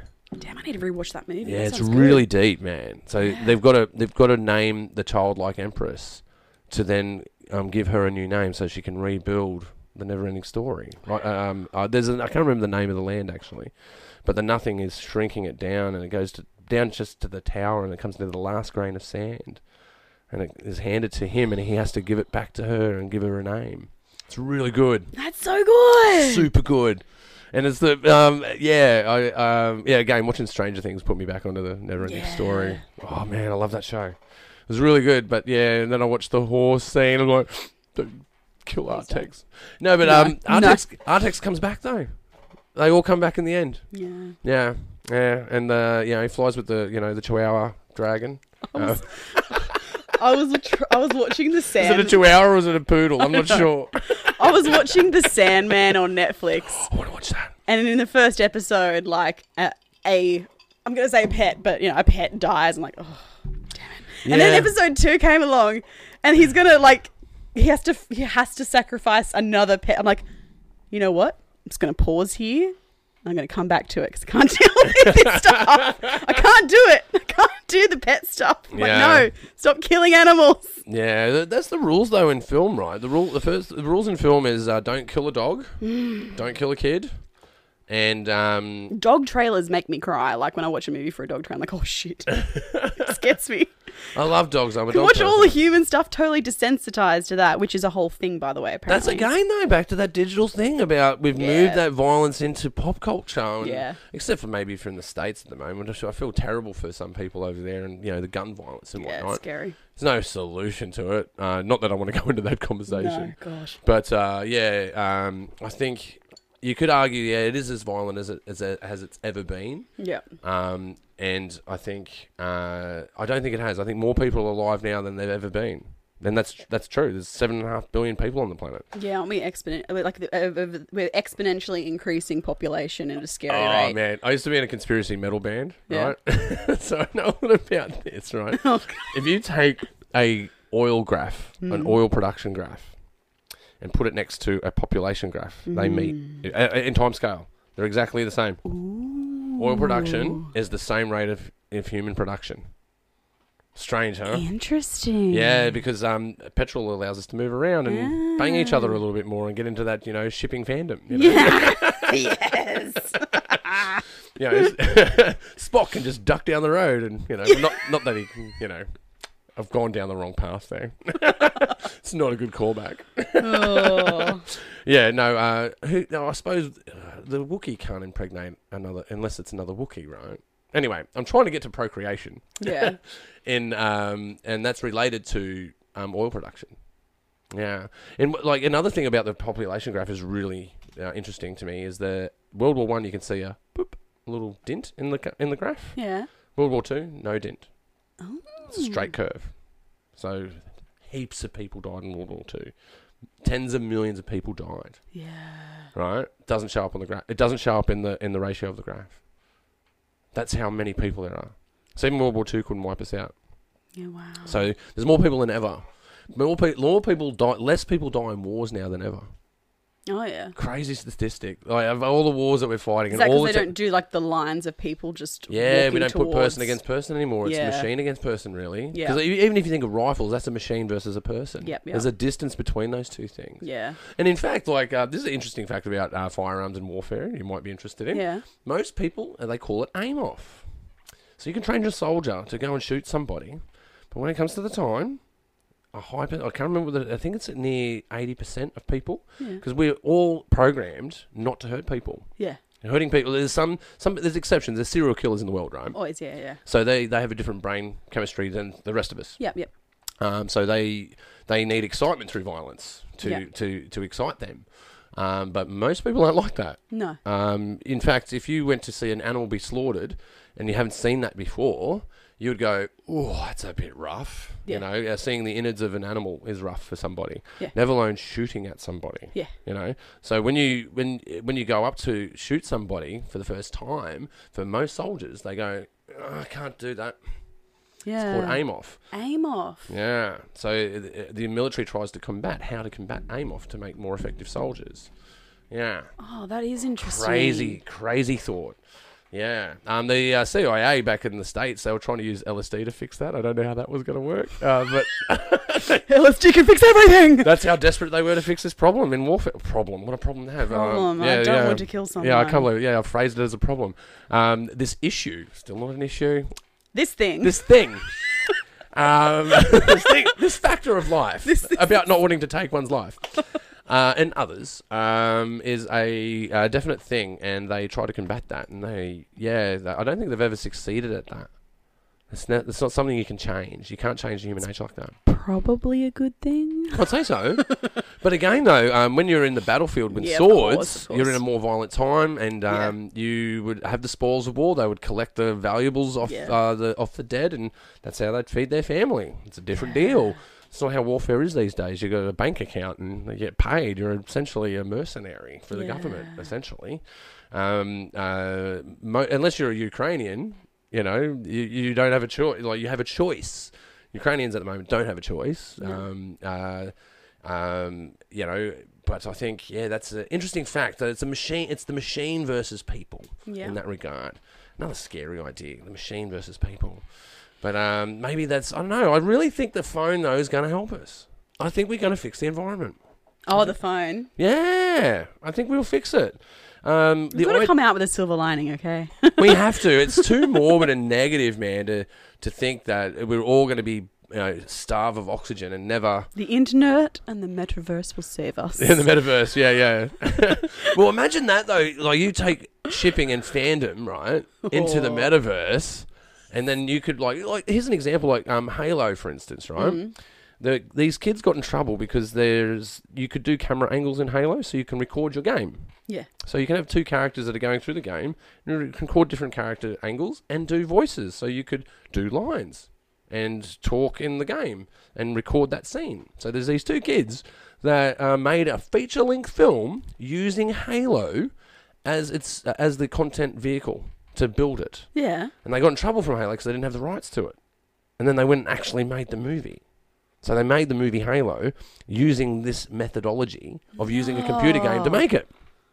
All right. Um, Oh. Those poor kids are just creating fan art. Come on. yeah, but that fan art um, went bananas. They they're Yeah. just a couple of kids playing in their in their bedrooms, writing this story and getting involved in this story and about this computer game that they loved. Yeah. Again, though, I think we're starting to t- get that touchstone on what digital means. Yeah. And I think the stories we tell, this pop culture story that we're regurgitating at the moment, perhaps that is the identifier of where we're at. Maybe. You know, um, we're currently reflecting in the Black Mirror Yeah. and having a look at all these negative things and erasing them and maneuvering out of them and moving towards you know um, conservation and preservation. No, Oh, I hope. I hope so.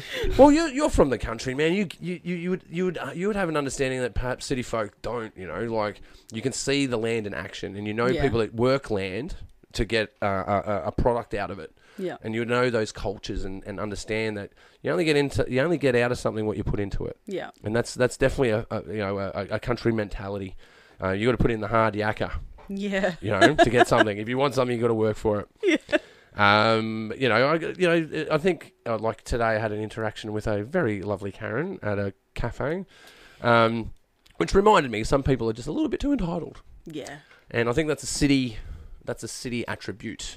Oh, I've had the same conversation with someone we just did a, a project with, and we had an interaction with uh, a, a person, and I had to explain that like, if this is the thing that they're complaining about, then their worldview is so small that that you can't combat that. Like, you just have to. There's no, you, you can only neg- you can't negotiate with that. You can't negotiate with that at Yeah. all. Yeah, you can only um, uh, block yourself off and protect yourself, Yeah. essentially, and try to give them the best opportunities to succeed. Yeah. And sometimes that could be a very narrow window. Very, Very very new. very narrow window. yeah, I, I just yeah, I I I think these fandoms and these stories that we tell, like I. I, I've been uh, running a narrative in my mind since I was like nine. I've got a sci-fi story about, you know, again Mars is involved, but it's in the past. So my story idea, I shouldn't say too much about it. Someone's gonna I know. steal it. I want to talk about this story idea I have. it, I don't want to talk about it I on don't, want to, podcast. Oh, I don't want to talk about it on the podcast. We'll talk about it offline, okay? Yeah, well, I'll tell you this part about it. It's about Mars colonizing Earth. yeah. and um, Earth is an experiment because Mars is already technologically advanced, and uh, they terraform Earth, move the moon into a position where they create the tide, and they create seasons on the Earth, and then they uh, seed the Earth. And they put life on it, and then dinosaurs come about, and their plan is to let dinosaurs reign, let the let the coal develop, and you know uh, make this planet and uh, but then they're hit by a big meteorite and Mars has lost its magnetosphere and then they exit Mars and then they go to the and then they go we have to go to Earth. It is Yeah. the only salvation we have. This comet is coming and it ain't stopping. We can't stop it. We can go there. co- We can go and terraform this planet, but we can't stop this comet. Yeah. So they have to leave and go to their their petri dish. They're back up. Yeah, their backup plan. And uh, then the civilization gets lost. All the information is lost because the crazies take over. They're crazy. Yeah, but we they're there. Like I'm telling you, watch Trainwreck. You'll see what I'm talking about. so many calls Trainwreck. back to Trainwreck. Watch it on Netflix. Yeah, um, but it's definitely an it's a window into a human idea of yeah. anarchy. We are party animals and uh, anarchists, but we're also storytellers. Yeah. And I think it comes down to uh, as well, we're all like this this evolved being that's come from a lizard. We were a lizard at some point, swatting flies, Yeah. you know, which is pretty cool. Like I can, you know, give it a go. Ooh. Can't do it. I, have a sh- I, I don't, know- you know, I don't think I can get it out that far. No. Can't eat flies, but um, I can definitely hang from a tree because that's the monkey part. Yes. All right, and then we've got the cerebral cortex right at the front now, and that's that's Einstein, that's uh, Michelangelo, that's um, guys sending dick pics all over the internet. It's It's a lot of men, apparently. it's a lot of men. It's Hedy Lamarr. who There we go. invented- there we go. Invented Wi-Fi. Um, well, she didn't actually invent Wi-Fi, but she invented the technology that allowed Wi-Fi to be invented. It's uh, radio hopping. Just saying, uh, she was the one who made torpedoes talk uh, to radio hop, so you couldn't intercept a Yeah. torpedo. Again, back to warfare though. Always. Do you know the story of Hedy Lamarr? Do you know the story of her? Yeah, the actress, and she Yeah. was a scientist Yeah. which is fucking boss. I just think it's So good. It's so good. um, yeah, uh, she built a torpedo that um, uh, because the the Germans were intercepted because they were controlled by radio, so they'd steer a torpedo towards a ship using a radio signal. Yeah. Germans figured out just block the signal and we'll take over it and drive it back to them. Yeah. And they go, that's a shit idea. So we need to come up with an idea to fix that. And Hedy Lamarr created radio hopping. So it would change frequencies every five seconds. And that frequency changing allowed So cool. is the platform for Wi-Fi, which I think is fucking awesome. That's back in the forties, man. Yeah. She was a glamour. She's. I'll, I'll- I'll pull a. I'll pull a photo up of her up. Actually, I'll get it. I'll get it for our viewers out there. Um.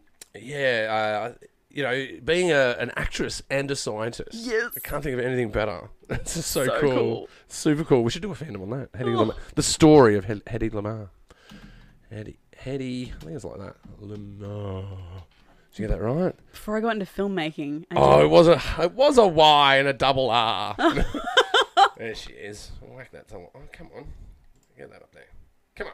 Come on. Work with me. Alright, we got it, we got it.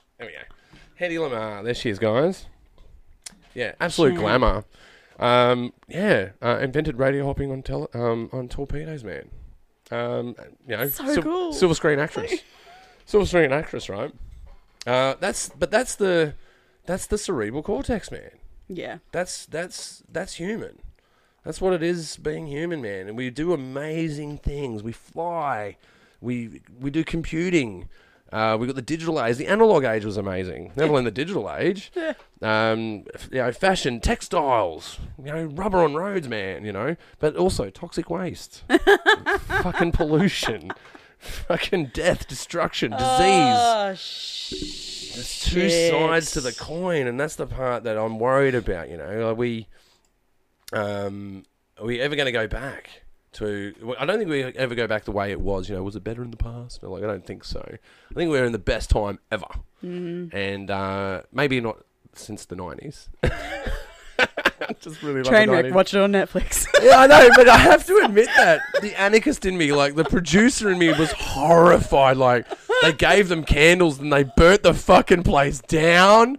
They ran out of medical supplies. People are being raped. There's orgies in every fucking corner, and people are taking ecstasy, pouring mud on each other. I go, I could go to that party. Maybe not the rape part. That's a bit harsh, but um, you know that's in the violence, you know, and burning it down. But up until that Armageddon point, you know, seeing corn and what being in that crowd that's going up and down. Um, yeah, I just, I as a producer though, you'd be like horrific, That's terrifying. terrifying, terrifying. Oh no!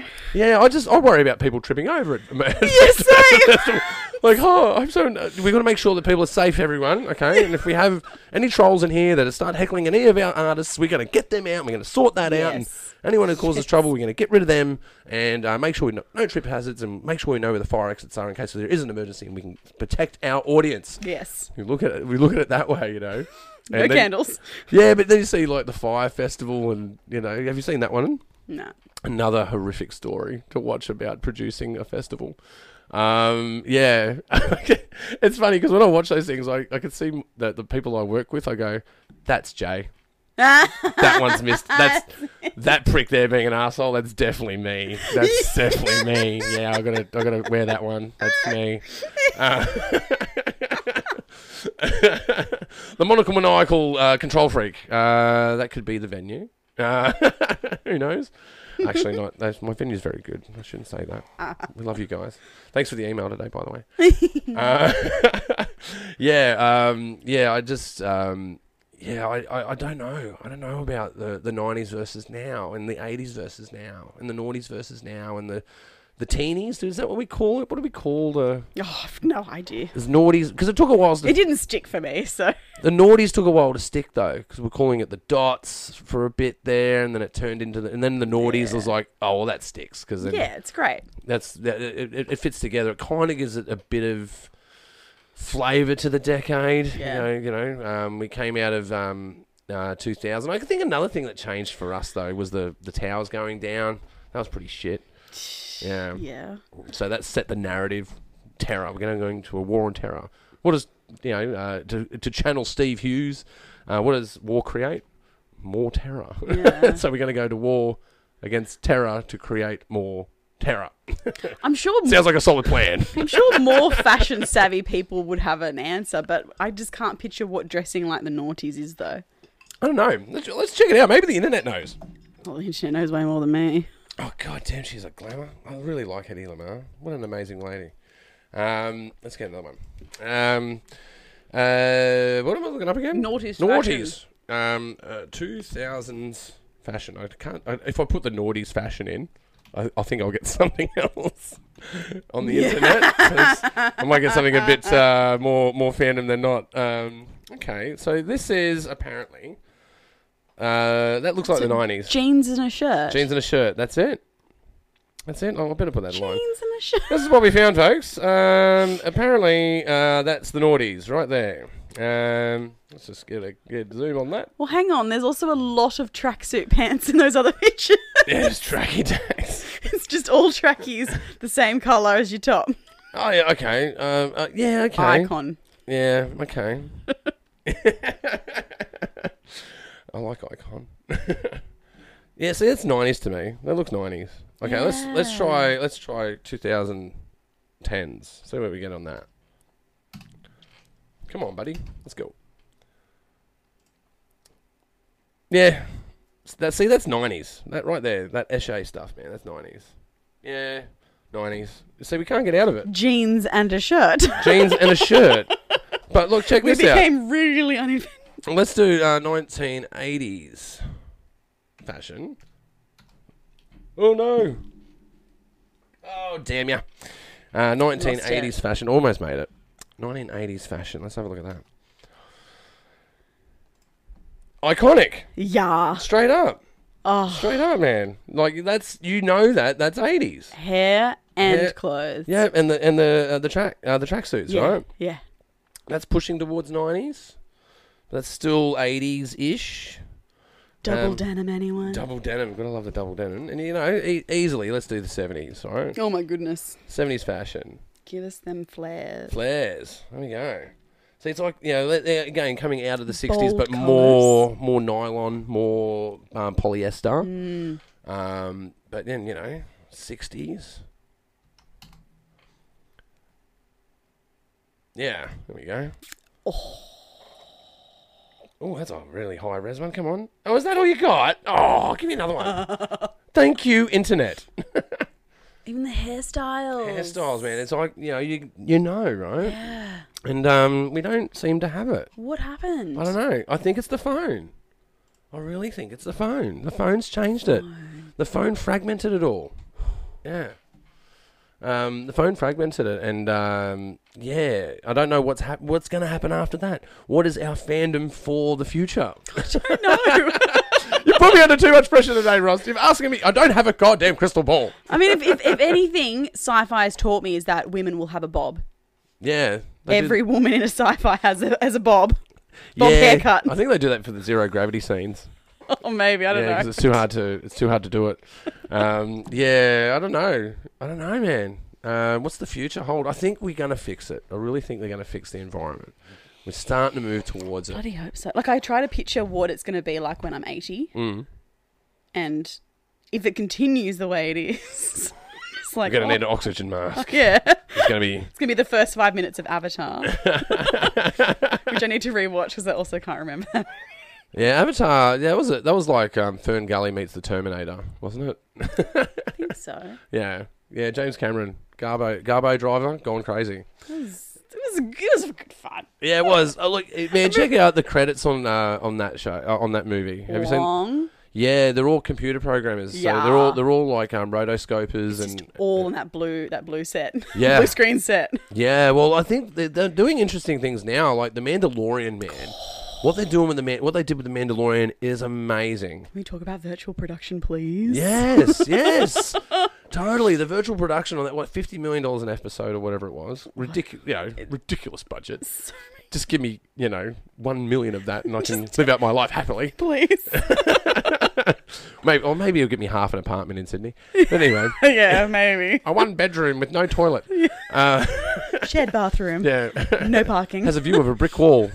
Uh, thin walls. Um, we've gone too far. Um, yeah, I, I, uh, man, I've lost my track now because I'm thinking about hou- house prices. and I'm Virtual stressed- production. I'm stressing out. I'm stressing out about Fifty the house prices million in Sydney. dollars. Fifty million dollars. I just need one of them. Um, yeah, yeah, no production of uh, the Mandalorian was fucking impressive, Yeah. man. So they've mixed. Um, so it's all about perspective shooting, right? Yep. um, the uh, and the, they brought back projection, which I think is really cool because then the actors in the set, which is super cool. Yeah, yeah, One thing I wish that we had more of is finding those this is just from like that new emerging filmmaker perspective is how do you how do you how do you get someone there? Hmm. How do you get someone to like like who's never done it before into a production which is making like using Super virtual hard. production? super hard. and I've been just thinking about like what what can I do to s- to, to like ha- teach people because I don't know it either. Hmm. Like how do, how can I in- include it in my workflow and all that kind of stuff when I don't know Well- the first thing about it Like really. Yeah, I think it comes Aside down to from what I've seen. accessibility. Yeah, you're talking about accessibility, right? And I think finding access to those spaces is, Yeah. is the, probably the first point of call. But finding people that know how to operate those spaces and getting access to them, Yeah. that's that's a hard one. Like even through the festival, right? The whole idea of the festival is to um, um, create a platform. Yep. And then you create that platform, then people see that as a target, and they want to target that with content, Yeah. and they want to get their content on that screen, Yeah. and they want to go through the process of making that content to go on that screen Yeah. because there's different sort of groups of people that enter. There's the the beginners, there's the rock and roll stars that have been doing it for you know five ten years, Yeah. and then there's the people who are just starting to get that entry level into festivals. Yep. and that creates a pool of people that now can share and network skills. So that's the other sort of s- residual effect of Made in the West is Yeah. put them all in one room, see what happens. the Basically. mix. Give them some wine. See what happens. Get them talking. And we would even say that in our um, uh, in our commentary over the night. Don't forget to go and talk to some people tonight. Yeah. You know, go and go and share your ideas and share business cards and see if you can collaborate. Yeah. Because um, together we are super strong, and it, it, it- and we see it happening, right? Uh, we got yeah, a big shout out to the guys here out west. Uh, which is playing on the 14th of August uh, on uh, ABC. You see? Yeah, go and check it out. Um, uh, uh, um, a, a cohort of directors in that film, uh, uh, one made in the West. Uh, I think there's three winners that are in that actually, and and a few other people from our community Yeah. that have made this movie. Yeah. right? and that's a feature film. Yeah. And it's playing on TV and it's on demand, right? Um, and it's really good. Yeah. Um, I actually It I- is amazing. super amazing. and I, I, I- I saw an excellent comment today on um uh one of my social uh, on a social media post from a lecturer from uh, university that I know that says you have to watch this film. And the context they put it in. If you want to know how to get somewhere, go and talk and watch to this, watch this film and go talk to these people that made this film. Yeah. And they're accessible, right? So it comes back to that you know, digital production. It's about accessibility. You've got to create the space Yeah. and then you've got to create the reason to be in the space. Yeah. Then you've got to create the hype about the space. Yeah. And then you've got to get the talent in there. The one thing that always fascinates me in our industry, especially if you're trying to move into long form, is you're not allowed to do something because you haven't done it. Mm. And that's constantly the barrier. It's like, oh, well, and I remember, like, like, I've seen it in terms of um, applications for funding and all that kind of stuff. It's Mm. like, oh, this person's been in the industry for 15 years, but they haven't written for TV, so they can't. Mm. And it's like, how do you get out of that cycle of you don't have the credit, therefore you can't do it? Oh, I think we're in a different era now. Really, um, we this is. I'm really glad you've asked this. This is a great question. Um, you don't worry about that. You don't worry about not writing for TV. You don't worry about not writing a film. What you do is you go and write a TV episode and you go and make it because everything is accessible now. Mm. You can. It's easier to make a pilot now than it's ever been. Um, and there's festivals out there even that are cater for that. The SF3 festival. Big shout out to those guys. yeah, that's great. Um, you know, they're making movies on phones, man, that are really good. Yeah. Um, they're, they're internationally acclaimed films, and and they're, it- it's only going to be short before long that um, these things are going to be in long form content. Like they're already doing it. They're already doing it around the world. They're already doing it here. Um, but it's about that accessibility. Well, that's what I mean. Like, even to just go out and make it, Hmm. you still need like a bunch of mates who can also just have a week. Like, sorry, to make something that's a feature Hmm. length thing, maybe more like four weeks off. You can just go do this thing with each other. Hmm. And I'm just like, oh, that like even that sort of frustrates me a little bit. Like, what is the even the entry level jobs to kind of work your way up within the system if you do want to work there are really hard to access. Yeah, I think It just fascinates me. Like I, just, I, I like thinking about this question. Yeah, I, because I was, ow. I was talking to someone who's recently come back from the states, and they're working in the states uh, film industry, and uh, they were talking. It's just all about the money, man. Money, money, money, money. yeah, It's all about the process. It's all. It's a job that you will eventually hate going to, because you, you- you're just pushed and pushed and pushed and pushed and pushed and pushed and pushed yeah. until you break, and then you're replaced. Uh, you, you, it's, it's it's a turn and burn industry. Mm-hmm. Yeah. Unless you're at the top echelons of it, it's a turn and burn industry. And I think we're in Australia. Um, we're in the you know it go, the film goes through waves. There's the film waves that happened in Australia, the you know, exploitation film movement. You know, Mad Max, Yeah. Running on Empty. Big shout out to Running on Empty Film Festival that will be out in uh, November. um, shameless plug there, I know. Um, big shout out uh, um, uh, John De Bruin, love you man. Um, but um, oh, yeah, I lost- yeah, festivals, festivals, festivals. What was I talking about festivals for? Oh, I don't remember. I lost the fucking track there. I totally got Because now I'm thinking about We're running talking on about empty. the money, money churning out. and you talk Oh, about- the industry. Yes, Yeah, yes, yeah. yes, yes. We're, we have an opportunity because there's a new film wave happening in Australia, and the two there's two regions that I see this happening. And Western Sydney is one of them. Mm, Um, there's three regions actually: Western Sydney, Western Melbourne, and uh, Perth. There's a bit of a rise going on over there. Um, and there's other, other uh, major cities are doing it as well, but the ones that I think are the real front runners for filmmaking at the moment is Western Sydney and um, uh, uh, West Perth, uh, West Melbourne. Melbourne. And yes, far behind that is Perth. They're like about 10 years behind where Western Sydney was when I started the festival here. Don't tell them that, yes. Yeah, no, well, uh, no, I think, well, I know this because I know, I met those guys because I reckon they looked up, uh, we want to do a festival. Let's call it May in the West. Fuck! No! it's been taken. Who are these people? Who are these? Oh, Well, Sydney. Western Sydney? You're on the east coast. What are you talking It's about? not even West. What does that even mean? um, yeah, I think we have an opportunity to form the foundations of our industry properly. Yeah. And I think there are civil movements at the moment that have garnered that, you know, fairness in the workplace, um, giving people a fair shake of the sauce bottle, Yeah. creating accessibility, not looking at things as diverse but inclusive. We're already doing these things. Yeah. Uh, but I think from a union point of view and a, you know the low rung worker point of view, this is where we got to explore that space to s- protect that to make it inviting. Yeah. Um, uh, you know, like for instance, you know people that work in nursing homes get paid that less than people that pack shelves. It's not an industry that you go, oh, I'm going to make a lot of money in that industry. Well, try the arts out. You're not going to get anywhere near that kind of money. exposure frequently. Yeah, yeah. You're going to learn how to, you know, uh, put exposure in the oven and cook it, and then you know, save it for tomorrow in the fridge. Tastes great. Yeah, yeah. A bit of salt with your exposure. Um, there's, yeah. That you, we need to protect that aspect of it. That, and I think it's, uh, I really believe that it's done at the grassroots, done at the festival level, it's done at Yeah. the short film fest, uh, the short film festival level. Yeah. Um, and it's done at the music in the music industry. It's done at the you know the, the pub level where people are, are getting into bands. And if you look through those, and I you know hopped in and out of both of that you know most of my life, Yeah. and it's fucking horrible. Really, to get a show on, it's fucking hard, and you got to deal with assholes, and you got to deal with you know um, th- there's people that own that, that, that hold all the keys and are guarding all the doors, and you're not invited Yeah. uh, unless you get the right attention Yeah. unless you know the right people, and there's a lot of luck involved in exposure, lot. right? I mean, actual exposure. Yeah, yeah. You know, profitable exposure. exposure that has a price tag at the end of it that ends up in your hands. Um, you know, a living, one might call it.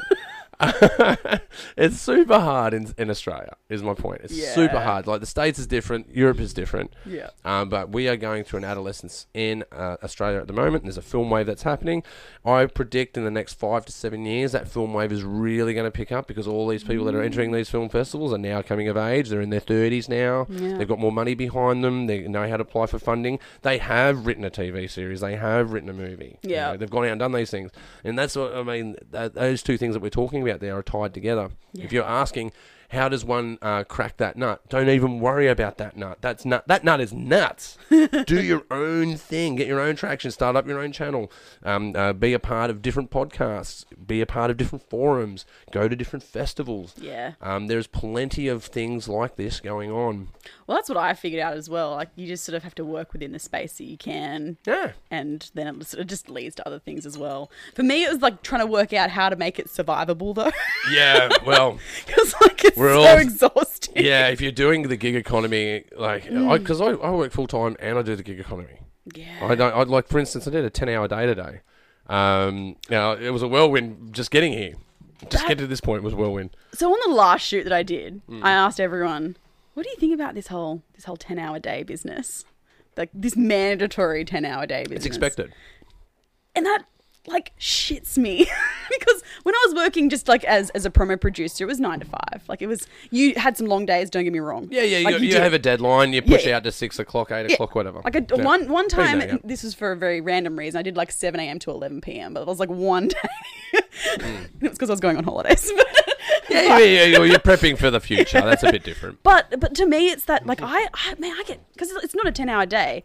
It's you travel there ten hour day, you get home, and then you go do the work as well that you haven't done because you're on set all day. I'm just like, it's just not to me. It's just not manageable, and it's why you said it's a turn and like turn, and Turn burn and burn 'em. turn and burn 'em. Yeah, yeah, yeah. I, And- it, it, someone else will replace you. Well, that's why Easily. for Easily. shippers, I was like, nah, I'm gonna experiment and make it an eight-hour day shoot. And most people Mm. Wow. have been shocked. See, see, see. That's not normal. But that's- You're like, being abnormal why there. not try? I was like- I Normal was is like- telling someone to work ten hours a day for very low pay. I don't that's wanna- sociopathic. I'm just like I'm. I, even as the like as the producer, I'm freaking tired. I was like, I just did it. I just did a ten day shoot and it was ten hour days. I'm like, ugh, yeah, I was it's just a lot of over hours. it. And I'm like, why? Why am I making it a miserable experience as the producer? Why don't I give it a go? And s- and it, you know, it added four days to the shoot Mm. because you know we had to obviously you have to add something somewhere. Yeah, but maybe you got more production out of it. Well, I haven't done the shoot yet, but we'll see how it goes. Well, that's what, uh, that's the thing that I've learned through COVID, man, is um, uh, remote working, less hours, but more focused hours at different intersections of my Yeah. work. I've actually gotten more stuff done than I've ever done in my life. same. I've done so much work, man. Yeah. You know, uh, during COVID, man, I built uh, we we I should say we and my- me and my team. Yeah. We built an online festival, a magazine. Yep. Um, we still did our jobs. We still performed there. Yeah. Um, we built I don't know how many productions. Um, we made a couple of documentaries. I released an EP. Um, you know, we did a lot of work, and that was less work than I'm doing now. Well, even shippers, we had five riders. Two are from Melbourne. Like Yeah. to even think about doing that before COVID.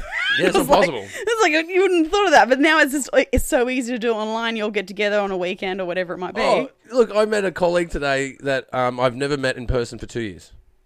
yes. Yeah. Oh, isn't that novel? We, yeah, I we, love. we met we met today. We're like, oh, um, Zoom in 3D. This is great. well, the last shoot that we just did, which was for um, it was my first Screen Australia funded web series. It was called No Ordinary Love. Also romance, yes. romance. bring it on. But um, we I hadn't met any of the team until we were there on day one. Mm. I think we did a photo shoot maybe, so we met each other first there. But I was just like, "Whoa, we've been chatting for a year. Mm. You're all real." Yeah. Like we just lost it. yeah but, oh, here's a spitty one for you. Okay, because I've got a problem with people that don't turn their cameras on on Zoom. Like, turn your camera on.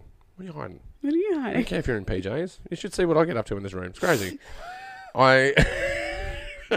I've spoken too much on this podcast. Oh my god, shipping. Shipping. Want to do a fan fiction on train wreck?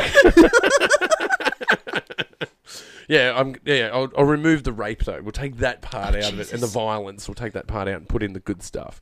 Um, yeah, I. Uh, fuck, where was I going now? I'm back on train wreck again. you Jesus don't like Christ. people who don't turn their cameras on. Oh yeah, the Zoom people out there. If you're out there in Zoom land, turn your fucking camera on. Jesus fucking Christ. Um, wh- the- wh- eh, yeah, I, I'm sick of people that don't turn their camera on. But think of this as a crazy idea: deep fake. So you can deep fake yourself on Zoom, pre- you know, potentially in the future. Mm-hmm. Yeah. You see the um, the parodies that are out there at the moment. You know, there's a guy on a bike with a green screen behind him with a laptop that's taped to his face, and got a green screen, you know, you know, green around him, so he's like got his da- you know his room background, but he's out doing a bike ride. Yeah. You know, you see those parodies, but you know there is a there is a space there where you can go, you can totally deep fake your Zoom call. Maybe I can create a digital version of myself, create a digital Maybe. avatar, and have that that guy go to meetings for me. just take emulate all of the information out of the pager train and just use that to answer questions. And be like, ah, train wreck, space, too much violence, guns.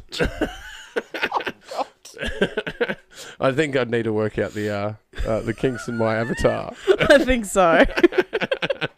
Uh, but uh, yeah, um, uh, but uh, um, uh, shippers. So how how far along in shippers are you? All the scripts are written. Yeah. The two leads are cast. Almost done with the application for funding. Mm. Just gotta just gotta apply it and then November 14 is when we're scheduled to shoot. Mm. I don't know. November fourteen. It's like not far away. Shoot. Yeah. Scary. It's good to put the deadline down though. Yeah. Mm. nah, you have to because you're organizing other people's lives and like you're, they're booking jobs a month in advance as well. So I had to. I was just like, this is the date. Yeah. When you book it and you in- involve other people, it's the point of no return. Yeah. You're in now I'm in. because if you fuck up, you're gonna stuff people around. You're like, So like I organized gonna be like onto it. the head people and then I'm like, well, if we don't get the money, I reckon I can still make this on the money I do have. I can pay like the four people I've agreed to.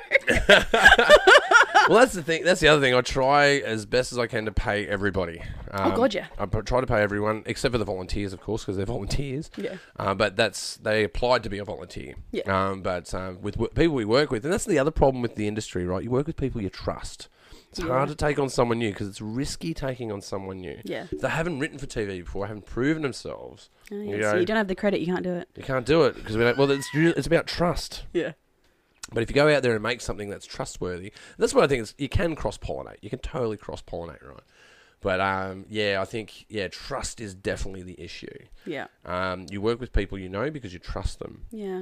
Because Um, we've all had the horror stories on our sets. Uh, absolutely. Yeah, the- we've had. Hor- we don't need to go into some horror stories We will, today. we will leave them untouched. Yeah, yeah, um, uh, yeah. Just check out Trainwreck when you get a good idea.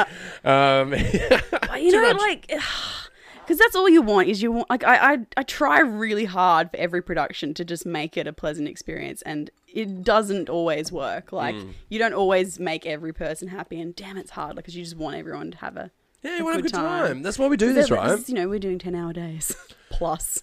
Yeah, ten hours a good day. Actually, I think um, I think I did more. It's more like eleven. It's still going. I'm still working. Yeah, like, I'm technically. still here. I started as well. I'm like, Technically, it's still promoting. now I'm gonna go drive and do a thing. I'm gonna, I'm gonna go do some writing after this. What is wrong with us? Actually, I'm gonna do some editing after this. for a same. client. go home and do the stuff I didn't finish. yeah. No, but I, again, I- sometimes it comes down to the um, the when it comes down to the wire. I like the adrenaline of those long days. It's like there's always that moment that's on a film set, and you're like, oh fuck, I want this over. This is too much. I- I just need to Yes. sleep, and I just need this person to do what they said they were going to do. I just need this done.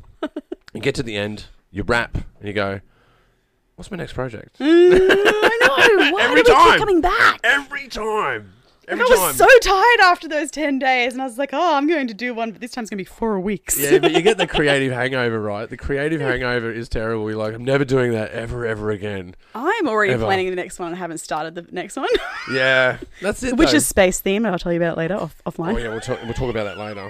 In case someone, if I'm someone so makes, excited about if it. Ah, someone makes my movie, just credit me, man. Just credit me. Give me a free ticket to it. And let me be a part of making it, and just you know, I'll, I'll be in the corner, you know, with the water or something.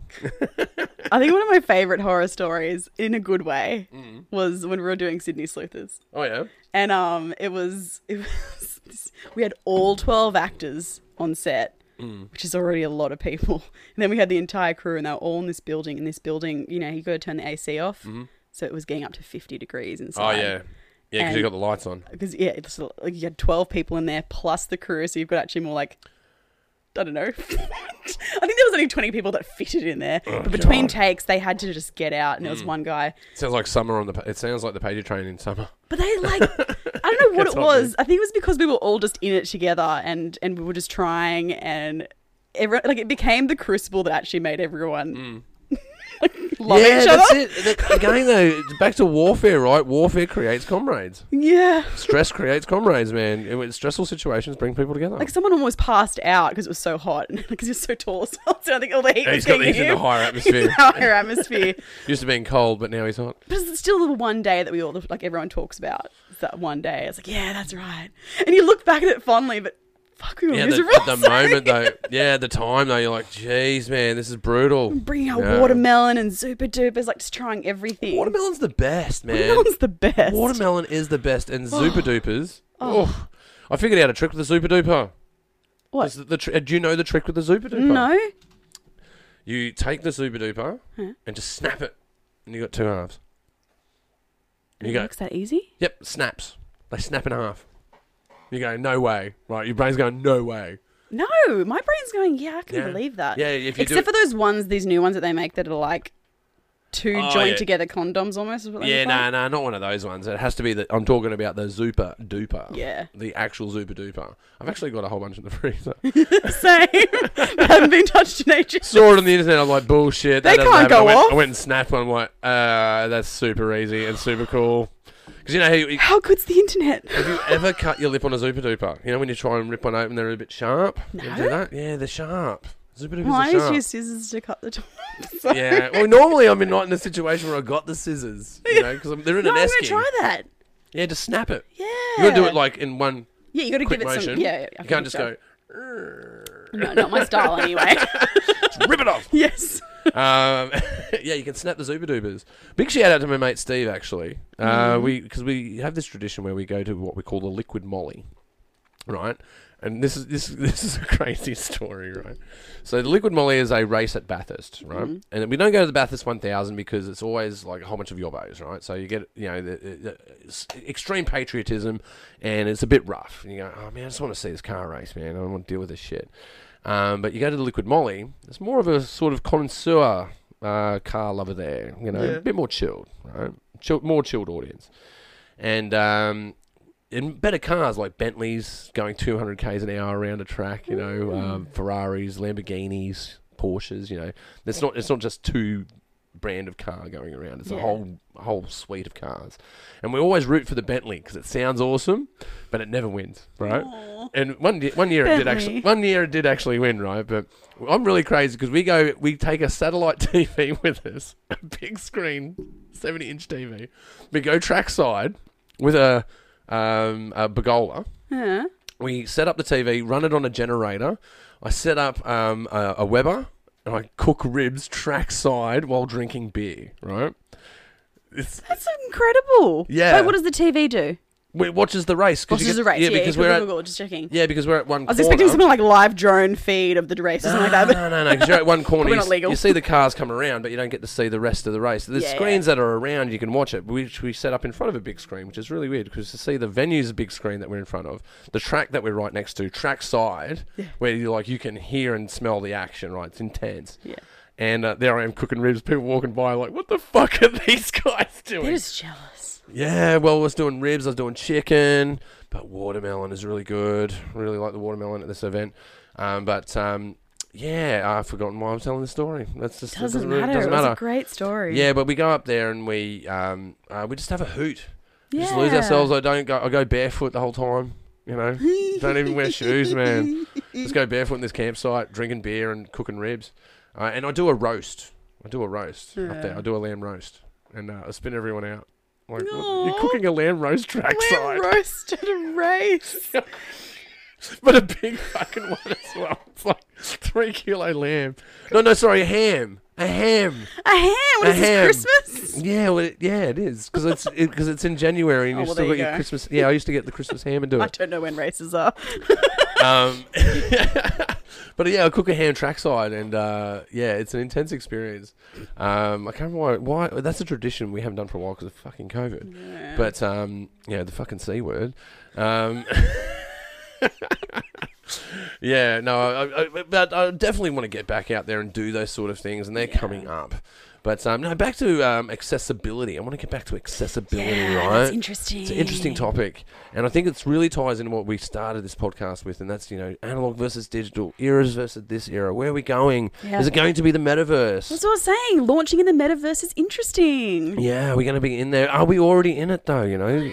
So the phone, the phone is that projection of ourselves. You know, when we always do that, like you talk to your grandparents differently than you talk to your parents. You talk to your friends differently than you talk to your parents. Yeah. You talk to different friends differently. Yeah. Talk to colleagues differently. We all have a, um, an avatar that's always there, and we're just putting that avatar in a digital space. Yep. Mm. It's the only real difference that I see. Um, you know, Instagram, and it's all the photo albums that you show people when they come. around. Remember when we were younger, and people go, "Oh, you got to see Joe when she was younger. Look at these photos of her at school."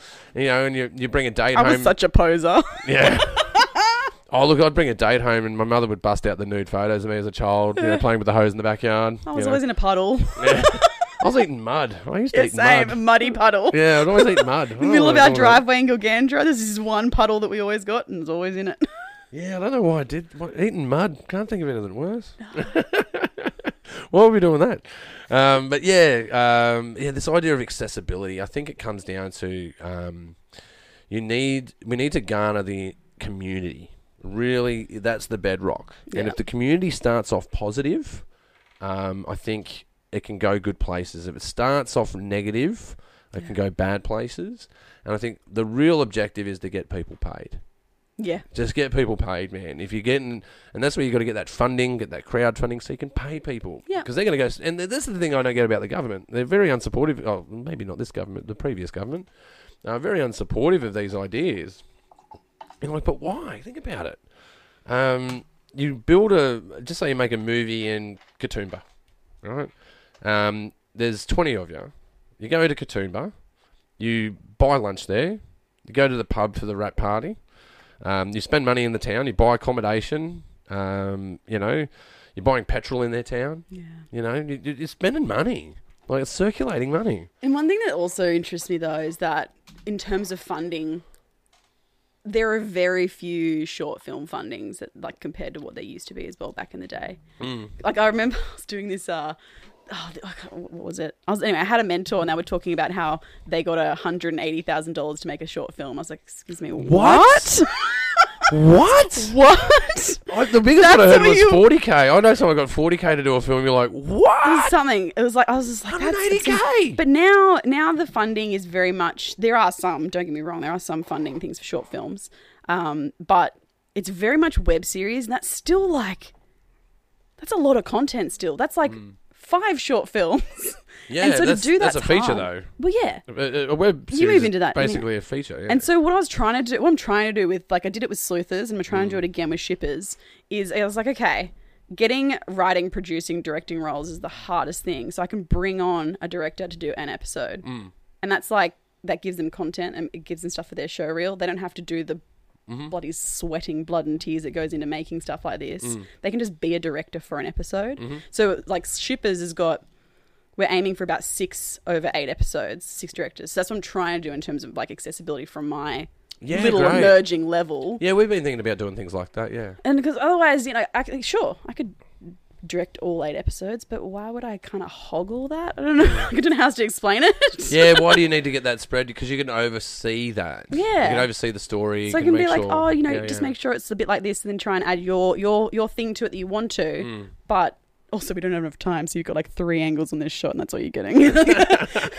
but like, you know, have the same crew, but just ch- swapping out those really hard roles that Yeah. just n- n- we never get. Well, I do like a good shooting economy though. Like, um, you know, getting three shots out of one shot. I love doing that. You can get that out of a sweep. You know, get the get that frame, sweep over to there. You got the sweep, that frame, and that frame. Love doing that. um, yeah. Well, they, they taught us they taught that to us in TV, and you got to think about that as well. Like a part of building that, and maybe that is a part of the economy of making shorts and doing web series is getting different directors in, spreading that knowledge and because you, you do have to look obviously you have to look at film in an economic way Yeah.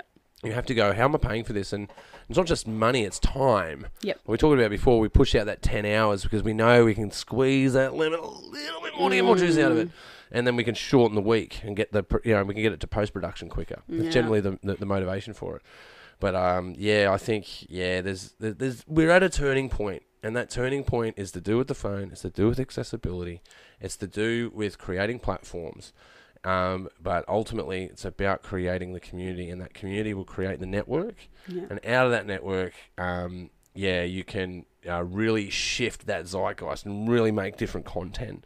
And yeah, I don't know, I don't know, short content, long content seems to be going shorter and shorter and shorter. Oh, I mean, my attention span's getting shorter and shorter and shorter. Having said that, I've got. Having said that, I keep losing where I'm up to in this podcast. having said that, I don't know how long we've been going for, but Yeah, it's been a while actually. We, we should get off of here soon actually. But um, no Korean dramas. Their episodes are about an hour minimum each, an hour Mm. and twenty minutes. Some of them, I'm just like, whoa. And I'm actually like, I- for some reason, it's made my attention span longer because I used to think it was getting shorter. Mm. But I was like, oh no, no, no, that, that, that their content's just really good. Yeah, no, doom scrolling will shorten it. Um, try and watch some more documentaries. Um, you know, try to watch longer form content. But sometimes I watch longer form content and then I find myself on my phone. I'm watching a documentary and then I'm on my phone. Heck yeah, What are you doing? What? What? Too many screens. Put it down. yeah, Says the man. multitasking. Says the man with all the screens in the world. Um, But don't you reckon there's this weird um, mentality of it's hard to commit to a movie, but you can commit to three hours, of, like sorry, three episodes of a television show? yeah, strange. Isn't that weird? That is weird. Yeah, the bin. Well, actually, you've just hammered it. That's it. That's the one. Binging is iconic of our era. Oh yeah. Binging is a massive icon of our era. Thank you, Netflix. Thank you, Netflix. Yeah. Binging's really. When did binging start? The teenies. Can we call it the teenies? It sounds weird. That sounds weird. It sounds weird. The teens sounds weird as well. Didn't we call now the Roaring Twenties again? Aren't we just repeating? Yeah, well, the Roaring Twenties. oh, Sorry, man. not roaring, just the twenties. Yeah, no, the twenties is yeah, the twenties is great, but the Roaring Twenties, I think they can't take that away Nah. because that's all about industry. Yeah. Oh, my battery's about to die. We should get out of town. Yeah. Okay. All right, let's get out of town. Um, but look, uh, where can we give you some help uh, to uh, crowdfund your film? Oh, literally on the Possible website. It's also Possible. So, Possible with a Z. I mean, you can usually find it as well if you go to our Twitter. Oh God, what's our Twitter handle? I think it's just at Shippers Series, and Yeah. it will have the link in the bio there. Okay. Um, also on Instagram, which is probably slightly different handle, but I can't remember what it is now. at Shippers underscore the series, Just check out Ship of the Series. I'm sure you'll get there. you'll find it. Yeah. Oh, look, thank you so much for being on the show today. I really appreciate you coming around. And um, yeah, and, and the Russian delay and everything that went on, but you know, we made it here eventually. It was- thank you for having me. It's fun. All right, no worries. And you guys have been watching The Pager Train. Uh, you can check us out on Spotify. That's right, video on Spotify. And you can check us out on YouTube. And if you're there, don't forget to subscribe. Uh, for you avid listeners out there, you can check us out on iHeartRadio and iTunes. You guys have been watching The Pager Train, and we'll see you next time. Oh, finally got it done. Was it on me? Oh, it's on me. Thank fuck. oh, shit, man. I almost screwed that up.